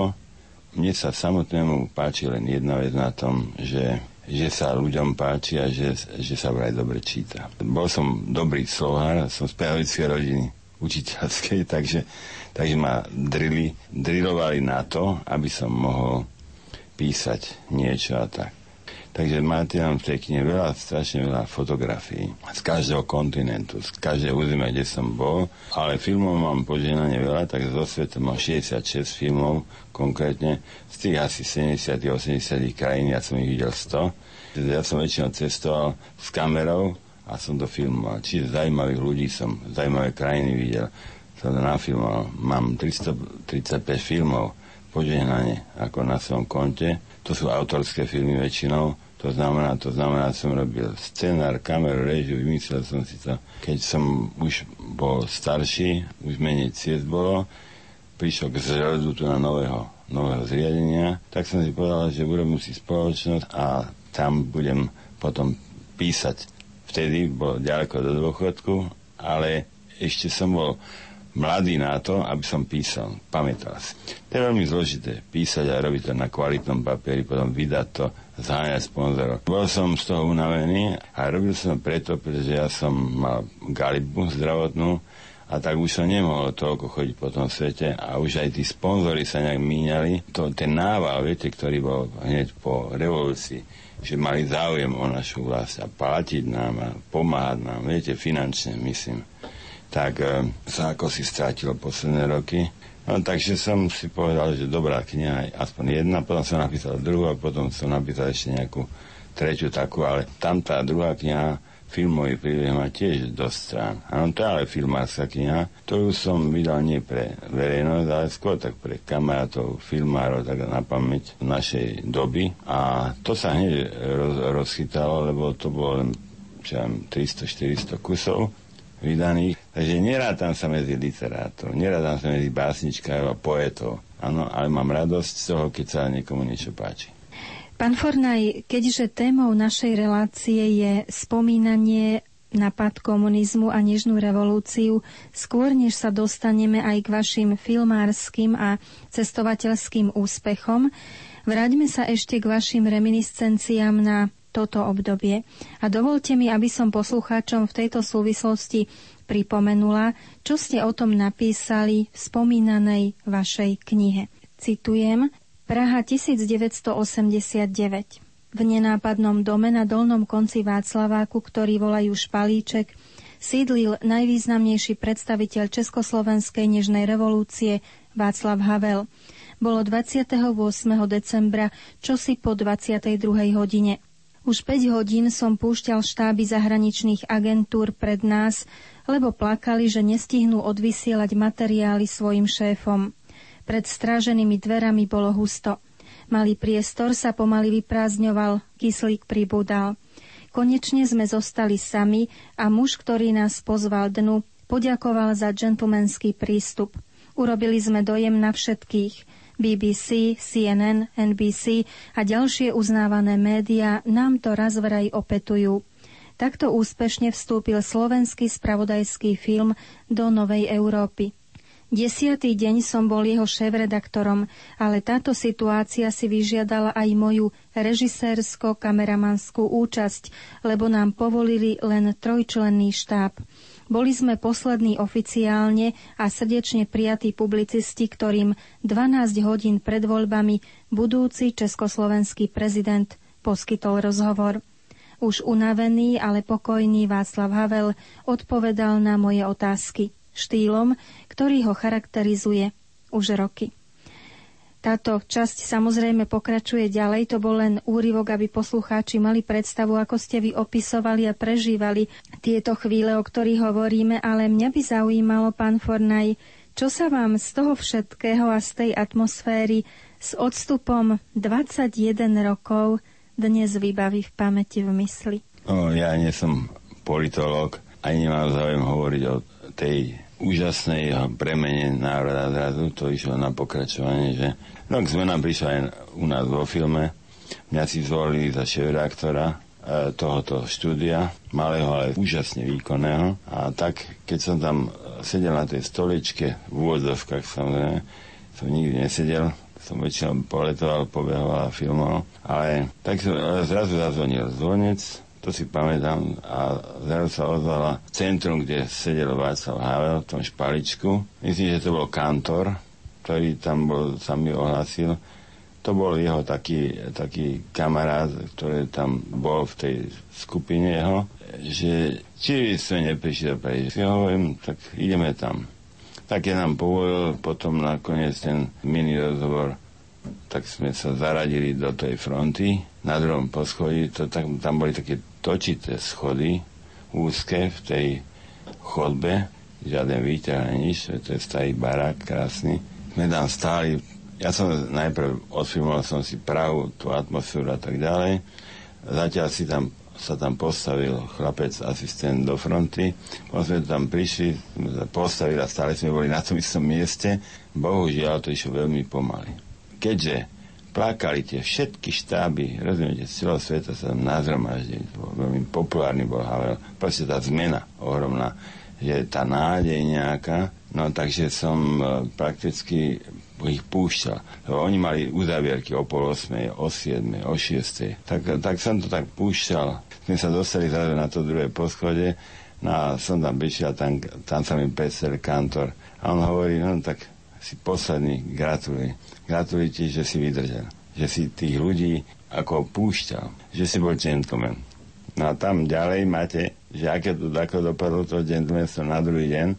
No proste bolo to, presne som to, potom sme to vypočítali, 12 hodín pred jeho zvolením, že boli poslední v tej fronte, ktorý dal ten deň interviu Slovákom. Ja som mal na ňo takú jednu otázku zaujímavú. Pamätáte si ešte? Ja som na spoza kamery som ju dal a tak a pán Havel, ako si predstavte vzťah v nom pod vašim vedením, keď sa stanete prezidentom, že ako si predstavte vzťah Čechov a Slovákov. Veľmi váhal, každý sa pýtal na mnoho iných vecí a pikantérnych a ja som dal takú obyčajnú túto otázku. Som mal tiež ten vyhranený čas, lebo už bol uťahaný, ale myslím, že, že, že to vystihlo tú dobu že to bolo také spontánne, že to nebolo také učené a to sa mi na tom páčilo mne.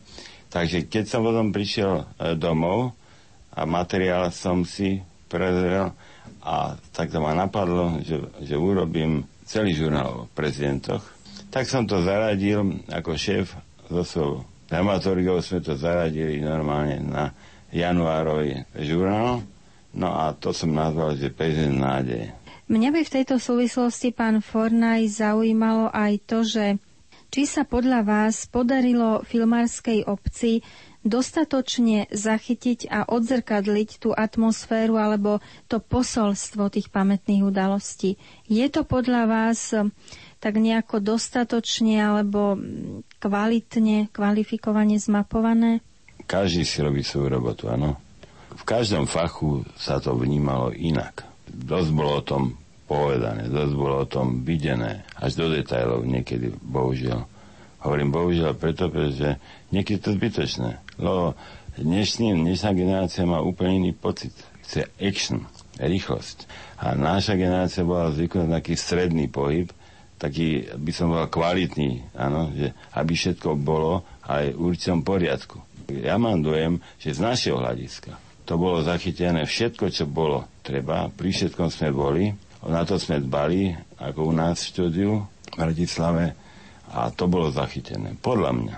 Tu nejde len o tento film ako s Havlom, áno, a o prezidentoch.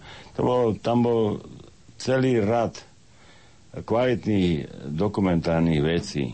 Preboha, tam prišli aj, aj iní politici. Ja som napríklad bol vďaka tomuto filmu, čo som si vymyslel, tak som e, začal robiť film o Dubčekovi čiže on ma prijal na byte. Tiež sa k tomu vyjadroval. Vyjadroval sa vecne. Keďže sme spravodajci, tak to nešlo hovoriť hodiny o tom. Ja do toho ešte vstúpim teda ďalšou takou doplňujúcou otázkou, totiž e, na prvý pohľad sa môže zdať, že k tejto téme sa už nedá nič nové povedať, ale historici zasa na druhej strane tvrdia, že každá tá dejinná udalosť potrebuje aj určitý patričný časový odstup. Čiže e, Pán Fornaj, čo vám chýba možno v tých dnešných reflexiách práve k tejto téme? Je niečo, čo by ste tam vy ešte rád doplnili napríklad? Nie som politolog, opakujem. Som filmár. Ja sa vás pýtam ako filmára. Ja neviem, čo by som mal dokoviť. Nie som historik, nie som teoretik filmu. Som praktik. Dovtedy som totiž už mal za 130 filmov, viete? Z rôznych žánrov, rôznych dĺžok. Takže ja vám nepoviem, čo, čo by bolo treba politologicky alebo filmár si zachytiť z tejto doby. Ja viem, že to, čo robili chalani a kolegovia a vôbec aj televizáci, že snažili sa, jak poznám túto bandu, tak snažili sa absolútne zachytiť všetko, čo bolo treba, čo bolo nosné. A potom povyberať z toho to naozaj nosné.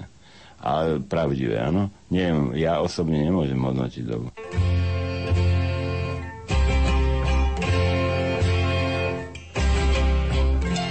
Jistě by ani na chviličku nezaváhal kdyby v dálce uviděl zlé oči reflektorů. Věřím tomu, že by zasadil unavené rozinantě ostruhy a snažil se držet dřevec příma, aspoň tak, aby mu na špatné silnici nevyklouzl z rukou. Hrozně si přeju, aby se mu to podařilo. Dokonce se mi občas zdá, že mezi nemilosrdnými hlasy aut slyším krotký klapot koňských kopyt. Jenom se bojím, že tentokrát by tony plechu nebyly tak milosrdné, jako strouchnivělé lopatky větrných mlínů.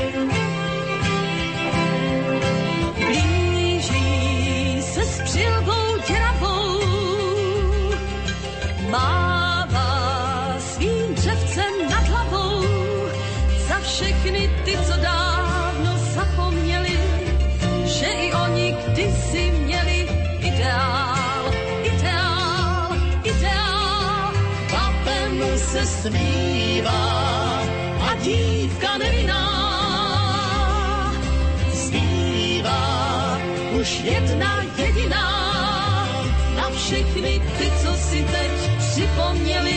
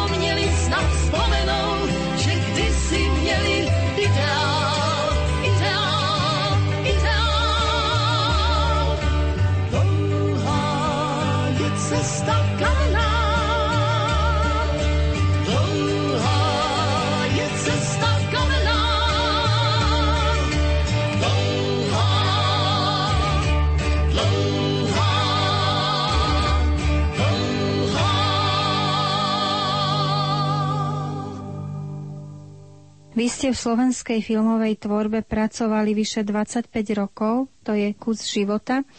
Začínali ste v štúdiu hraného filmu, potom v štúdiu krátkých filmov a napokon ste zakotvili v spravodajskom filme. Po zahájení Nežnej revolúcie, ako to aj uvádzate v knihe aj vo svojom životopise, vy ste boli vlastne prvý demokraticky zvolený vedúci pracovník v slovenskom filme a tam ste práve skončili koncom januára v roku 1991 a ďalšie také vaše plány, vízie vám preškrtala, povedzme to takto, potom taká vážna životná, zdravotná príhoda. Teda vlastne akým smerom sa uberal váš život, pán Fornaj, po tejto príhode? Keď, máte ťažkú príhodu, mozgovú, tak to vyplynulo zrejme z prepracovania a tak ďalej. Každý si predstaví, že šéf-reaktor to len tak diriguje, lenže my sme museli makať. Nás bolo menej zrazu, lebo každý sa hrnul do krátkeho filmu, do hraného filmu, do televízií zakladujúcich. Rozumiete? Tie lepšie platili. To, čo bolo predtým, ja neviem, 35 ľudí, tak my sme mali už len 28 alebo 27 ľudí. Rátam pracovníkov všetkých. A ja som do tej funkcie nešiel. Ja, keď, e, keď ma zvolíte, tak tam pôjdem. Ale druhá vec je taká, že ekonomicky chcem byť samostatný. No a to sa stalo, každý vieme, jak to skončilo na kolibe. Ja som bol, pol roka som bol v špitáli a potom sa rok aj poliečil, takže to bolo úplne iné. Tak naznačili ste vlastne doslova taký zápas e, o život. E, vy ste ale celkom nerezignovali, pretože Založili ste potom vlastne svoju súkromnú produkčnú spoločnosť a tam vlastne vám sa podarilo aj realizovať určité také cestovateľské alebo také tvorivé projekty. Mimochodom, veď na svojom konte, ako ste napísali, máte slušný počet e, vytvorených diel, pretože len do roku 1998 ste vytvorili 322 filmov. Záber váš je veľmi široký, čiže aj z toho vychádza, že ste veľmi takým všestranným človekom, naozaj obdarený e, mnohými talentami. Dokonca za svoju tvorbu ste získali aj štátne e, vyznamenanie z Ministerstva kultúry Slovenskej republiky. Povedzte, keby ste to mali tak vy sám zhodnotiť, že na čo z toho, čo sa vám podarilo vytvoriť, ste vy sám tak najviac hrdí? Čo si tak považujete? Že ešte žijem po toľkej tvorbe. To, je, to sú odmakané hodiny, mesiace, cesty dlhé. Viete, filmár nesedí na zadku, to si nikto nevie predstaviť, 22 hodín denne robiť. Otrasný workoholik, pretože že mňa rodina nevidela takmer. Míra Slavná, teraz filmárka, režisérka hraných vecí, áno, tak tá, tá nevedela, vtedy bola decko. To bolo batola, už spalo vždy, keď ja som prišiel, to je jedna vec. Peťa to, to isté, vyštudovala právo, ale ale je zaujímavá v tom, že robí tanec, herectvo, manažuje kultúrne medzinárodné programy. Chodí po celej Európe aj prednášať. Viete, dneska, keď vedia mladí ľudia reči, čím s tým lepšie, tak už sa im lepšie dýcha. My sme to mali horšie s tými rečami, ale ja to dohovoril všade vo svete. No takže z toho talentu sa ušlo aj vašim dcerám, alebo ako sa hovorí, že jablko, jablka nepadli ďaleko od stromu. Ešte sa dostávame aj k takej zaujímavej kapitole vášho života, ako je teda to cestovanie, lebo navštíviť 100 krajín, pre mňa ste takým živým dôkazom toho, že za jeden život sa toho niekedy dá stihnúť toľko ako za tri životy. To by som sa chcela opýtať v tejto súvislosti, že odkiaľ ste vy na to všetko, na tie cesty brali nielen peniaze, ale hlavne energiu. Čo vás tak poháňalo? Som čakal, že povede, odkiaľ ste brali peniaze. Ale som bol športovec. Takže ja som so športom prešiel asi tretinu tých štátov. Som to veľmi rád oželel, keď som mal prácu v škole, vážnejšiu, filmárskú, teda tvorivú, no ale aj tak som ako športovec a tréner potom som e, otrénoval ľudí, ktorí si vážim dodnes. Od mala, od 12 rokov som si ich zobral a ja ich poznám dodnes. V tejto relácii sa nedá spomenúť naozaj všetko, čo všetko ste videli na tých cestách teda po svete. My to môžeme len v kocke rozmeniť na drobné, preto by som sa opýtala, že ktorý kontinent vás najviac prekvapil? Napokon veď v názve vašej knihy máte uvedené, že ste prvý slova, ktorý navštívil všetky kontinenty, takže ktorý vás tak najviac prekvapil? Každý. Aj Európa. Áno, každý sa pýta, v čom a kedy. Čo je najkrajšia krajina na svete. Každá krajina vás niečím prekvapí, lebo zaujímaví ľudia. Ja som ale filmoval väčšinou ľudí. Mňa zaujímala krajina cez ľudí. Viete, ono, pekné zábery sa narobia, viete, krajiny. Pikantery môžete narobiť, koľko chcete. A dokonca si vymyslieť, ale ľudí nemôžete zmeniť. No a tí ľudia boli takí nosní, takže ja som cestoval napríklad so Slukom, s Slovenskou filharmoniou, s divadlom, s rozhlasom, aj s rozhlasovými pracovníkmi som bol. Takže ja som tých filmov narobil veľa nie z tých dôvodov, aby som cestoval pre cestovanie, hľadal pikantérie, hľadal úlohu nejakú, alebo ja neviem čo, nejaké nosné prvky. Pokojne, z Antarktidy som priniesol aj populárno vedecký film. Mimochodom, keď spomínate Antarktídu, tak známy český kňaz a cestovateľ Marek Orkovácha sa priznal, že práve pri pobyte na studenej Antarktíde mal pocit, že Boh tam príliš plitvá krásnom. Súhlasíte, alebo to vidíte inač? No, to je krajina krajín. Ja som tam pripadal ako v divadelnej nejakej sále. Pán Fornaj, vy ste na Margo vášho cestovania napísali. Ocitujem takú malú časť z vašej knihy. Dialavy boli vždy náročnou previerkou ducha i tela. Korektne zhodnotili moje filmárske kvality. Patrím medzi tých málo filmárov, ktorí vôňu dialav zachytili na film. Svet je najväčším ateliérom. Kedykoľvek sa mi v ňom naskytla príležitosť pracovať alebo inak pôsobiť, dal som mu prednosť. Stal sa mi druhým domovom plným zážitkov. Keby ste možno ešte dnes mohli vycestovať, tak prezradte, do ktorých krajín by ste sa ešte tak rád na novo vrátili, ktoré si vás tak najviac získali, respektíve ľudia v nich. Ja cestujem ďalej, hovorím, ale ide o to, že ako. Filmársky už už nie je toľko peňazí na to, aby som mohol aj, aj filmy robiť o tom, aj, aj fotiť. A priznám sa, že teraz už chodím skôr rekreačne, tak ja mám v šuflikoch toľko ešte filmov. Dneska všetko veľa stojí, aj strižňa, aj, aj bože, materiál nový. A to už ja nemám. Čiže to není tak, jak, jak bolo. Vtedy to bolo štátne. Teraz to bude sú, polosúkromné, ale súkromné všetko a tí sponzori sa vytrácajú, pretože je strašne veľa ľudí, ktorí chcú testovať, dokazovať to, že to... A hlavne mladí. No ale ja sa z vás snažím vypáčiť, že do ktorej krajiny sa najradšej vraciate, alebo na ktoré miesta? Tak túto otázku mi dali, aj keď som preberal cenu, o to ocenenie ako, za tú drinu a za ten celo, celoživotný, ja neviem, ten údel, tak e, som povedal jednoducho, Slovensko tak tá sála tak nejako zostala rozpačitá. Len teraz mám taký pocit, že, že z tej každej krajiny, kde som bol, by som mohol urobiť film alebo niečo. Ja nejdem dajem tomu na prechádzku len tak, tak idem vždy s foťákom alebo idem s kamerou. Máte pocit, že po všetkých tých cestách, ktoré máte dnes za sebou, ste iný človek? Zvláštna otázka.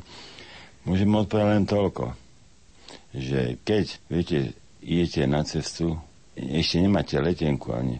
My sme mali jedno také malé nepísané heslo. Športovci, filmári. Pokiaľ nesedím v lietadle, v oblaku alebo na lodi, tak nie si ešte na ceste. No ale keď už tam si, tak už rob, makaj. A tam spoznávaš toľko nových ľudí vonku a o tých je zaujímavé urobiť. Ano. Ja som navštívil kráľovské dvory. Bol som u prezidentov rôznych vo svete.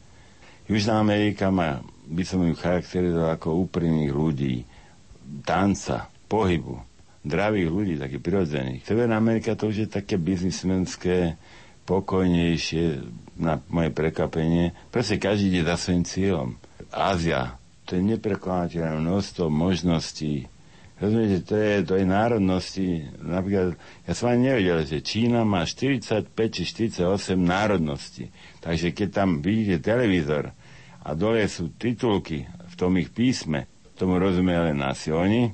No a aké filmové alebo aké vaše prívlastky by ste potom dali Afrike a Európe? No Afriku nazývame čiernym kontinentom. No. Ja som tam bol, ako študák hneď po štúdiu, no tam mi rozúpali foťák a tak, lebo tam boli ľudia, ktorí nerozumeli ešte foteniu. Rozumiem, myslím, že to je niečo zlého. To isté máte v Nepále. Nový Zéland som považoval za najkrajšiu krajinu. Ako krajinu, ako prírodu.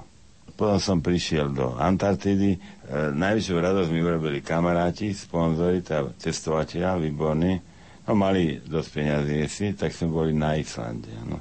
no to Island to je niečo neuveriteľné, aj dajte frajerského svete. No ja mám o tom filmy, takže keď niekto chce vždy odo mňa filmy, tak zabudnú na to, že som robil medailony slávnych ľudí ako Košler, Machata. No ale predsa len sa ešte opýtam, ako teda po týchto cestách vidíte Európu? Tej by ste dali aký prívlastok? Európa to je mesto. To je mesto, to je jedno veľké mesto. Viete, zatiaľ čo Ázia je predspaná inou krásou, horami, ľuďmi, míšaninou, ano, národnosti a tak. Predstavte si, že Európa na to, že, že vyzeráme menšie než Ázia, než sme Afrika a tak ďalej. Ale máme druhý najväčší počet obyvateľov na Zemeguli. Pán Fornaj, tak vy by ste mohli písať aj učebnice zemepisu z tých vašich poznatkov a ciest po svete? Nechcel a nemohol. Lebo nás cestovateľ zaujímajú tie malé, aj dedinky, viete, keď ste na ceste.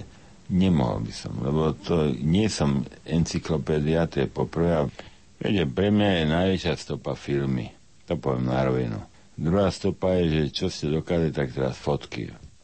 Vy ste sa ale priznali, že ste mali takú ešte jednu métu pred sebou a síce zriadiť Múzeum slovenských cestovateľov, a dokonca na podporu tejto myšlienky ste zrealizovali aj šesdielný videocyklus nazvaný Slováci na cestách, bol aj odvysielaný v televízii. Takže ako je to, pán Fornaj, s tým Múzeum slovenských cestovateľov? Rysuje sa vôbec niečo? Bude to niekedy? Teraz nie sú peniaze skoro na nič, viete. To je to. Oni vtedy odsúhlasili, generálny riaditeľ Múzea, Slovenského národného múzea so svojimi ľuďmi to privítali kvôli tomu som robil aj ten seriál, aj kvôli tomu, aby sa to v televízii odpísalo, aby ľudia prišli do toho povedať, že niečo by sa mohlo pripraviť. Lenže viete, peniazy nebolo ani vtedy, ani dnes. Múzeum je čo si, to musí nejakú koncepciu. Nakoniec to zostalo tak, že, že sme tomu to oželeli, teda ja som to oželel, už aj vzhľadom na môj zdravotný stav. Tých cestovateľov bolo toľko, Viete, a každý by sa tam potom rád videl. V múzeu darujem filmy alebo zaujímavé zábery. A takýchto ľudí by bolo veľmi veľa, veľmi. Takže ono to nepadlo do prachu. Myšlienka, jak sa práve žije. Realita je bohužiaľ chudobnejšia. Tak vidíte, my sme sa od dnešnej revolúcie dostali až vlastne k mnohým krajinám sveta, aspoň tak v kocke sme to preleteli. Pán Fornaj, možno tak na záver ešte jedna otázočka. Keď sa robia ankety k výročiu pádu komunizmu, tak ľudia často v týchto anketách na otázku, čo považujú za najväčší výdobytok demokracie a teda nástupu nového režimu demokratického zvyknú odpovedať napríklad aj to cestovanie. Čo by ste vy odpovedali na takúto otázku? Čo vy sám považujete ako filmár, ako človek? za ten najväčší výdobytok toho pádu komunizmu u nás? Čo si tak najviac vážite? Šanca netkvie v tom, že, že som. Že potrebujem sa mať dobre, veľa peňazí. Šanca tkvie v tom, že peniaze snať budú, keď budem niečo vedieť. A to isté aj s cestami, to je aj s písaním, s tvorbou. Váš životný príbeh je vlastne veľmi dobrodružný, veľmi taký zaujímavý možno aj pohnutý v istých momentoch, ale aký prívlastok by vlastnému životnému príbehu, tomu doterajšiemu, dal Emil Fornaj sám? Hektický, krásny život. Je mnohotvárny a plný, plný nápadov. Takže život s iskrou.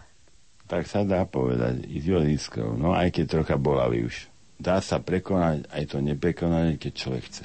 Keď robili o mne film, kolegovia, tam si vybrali ako titul to, čo som napísal ako študák, som si do izby napísal a doma v izbičke pracovnej, u mňa doma, u rodičov, som mal napísané dlho, že trne pod nohami bystria zrak. Tej trne treba prejsť a zažiť, aby sa vám otvorili oči, že čo môžete ďalej a čo chcete vlastne robiť. Na toto moto som mal nakresleného Čeplina. To sú tie paradoxy. Že niečo chcete a pritom musíte byť vždycky veselý a optimistický. Lebo takého Čaplina máme v sebe, nie? Každý. Pán Fornaj, čas nášho stretnutia a veľmi zaujímavého rozprávania uplynul. Dovolte mi, aby som sa vám v mene našej redakcie poďakovala za to, že ste napriek e, vášmu handicapu a do istej miery teda aj obmedzenej pohyblivosti prišli do Bratislavského štúdia, že ste merali cestu k nám a že ste vlastne neodmietli toto naše pozvanie. Teraz ste prezradili to, čo ja nikdy neprezradím, ako chodím a ako žijem. Tak ďakujem. My vám ďakujeme za návštevu. Ja tiež.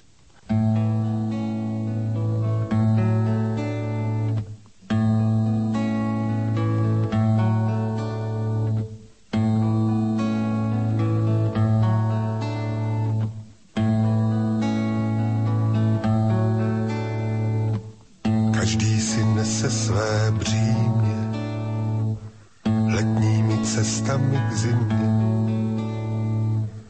Každý si nese to své, jak tak životem jde. Každý po něčem touží, každý se pro něco souží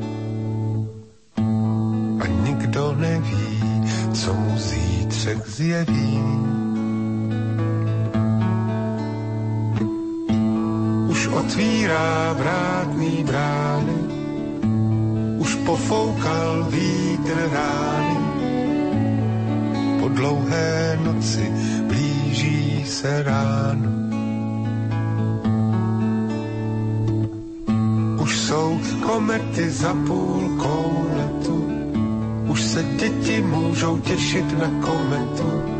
Na zemi děje se to, co bylo na nebi psáno.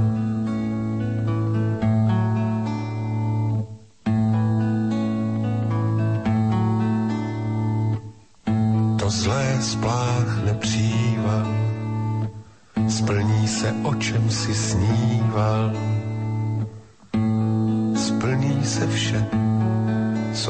ty chtěl.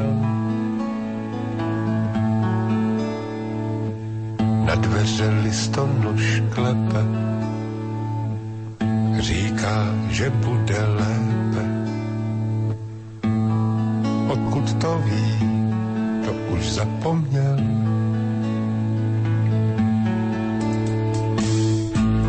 Už otvírá vrátní brány, už pofoukal víc zítra ráno.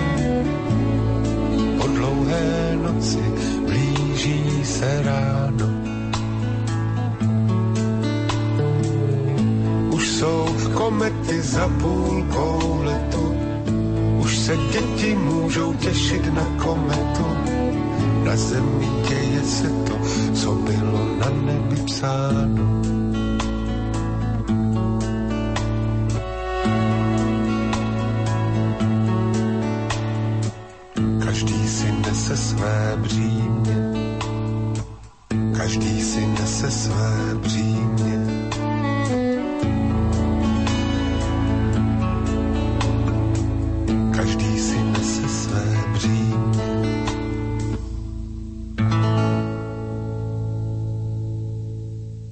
Vážení poslucháči, naše spomínanie na okamihy spred 21 rokov, keď sa rúcal komunizmus a keď sa niektorým svetkom tohto procesu podarilo zachytiť aj cez fotoobjektívy či kamery momenty s tým spojené, musíme v tejto chvíli ukončiť. Čas relácie Karmel sa totiž naplnil. Ak považujete uplynulých 120 minút za dobre prežitý čas v našej rozhlasovej spoločnosti, potom táto relácia mala svoj zmysel. Z našich frekvencií sme vám chceli prostredníctvom troch vzácných hostí, fotografa a pedagóga Inžicha Štrajta, fotoreportéra, novinára a predsedu občianskeho združenia Človek v ohrození Andreja Bána i filmára a cestovateľa Emila Fornaja odovzdať čosi dôležité a cenné, čo zostáva v pamäti ľudí, svetkov pamätných dní. Aj keď sa hovorí, že spomienky, podobne ako fotografie, časom blednú, tie z obdobia pádu železnej opony by sme mali z roka na rok oprašovať, pretože treba mať stále na pamäti, že hranica od slobody k neslobode je niekedy veľmi tenká a nestabilná.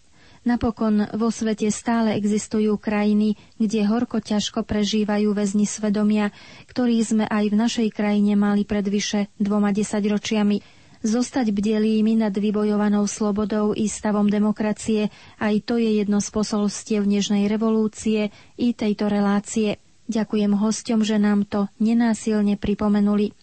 Vám, vážení poslucháči, zasa ďakujem za pozornosť, ktorú ste nám venovali. Z frekvencií Rádia Lumen sa s vami lúčia hudobná redaktorka Diana Rauchová, zvukový majster Matúš Brila a redaktorka Andrea Eliášová. Pokojný zvyšok večera všetkým vám do všetkých kútov Slovenska, no i tým z vás, ktorí nás počúvate v zahraničí.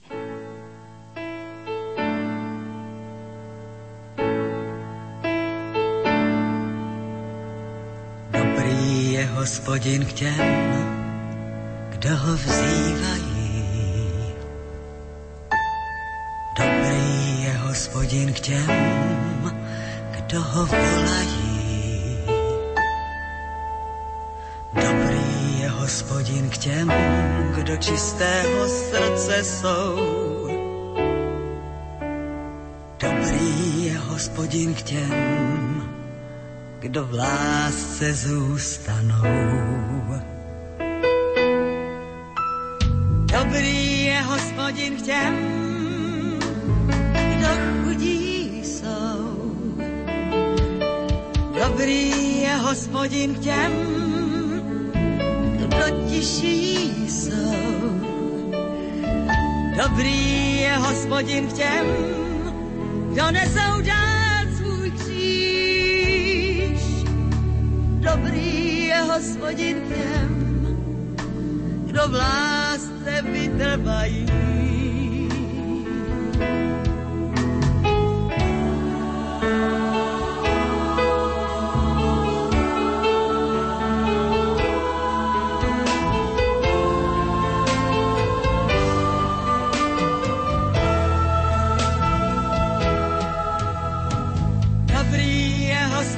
odám, odolám život dál. Dobrý je hospodin k nám, on nás povolal.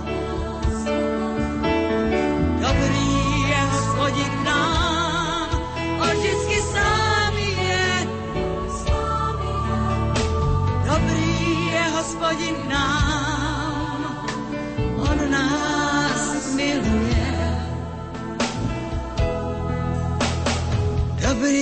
hospodin k těm, kdo ho vzývají. Dobrý je hospodin k těm, kdo ho volají. Dobrý je hospodin k těm, kdo chudí jsou.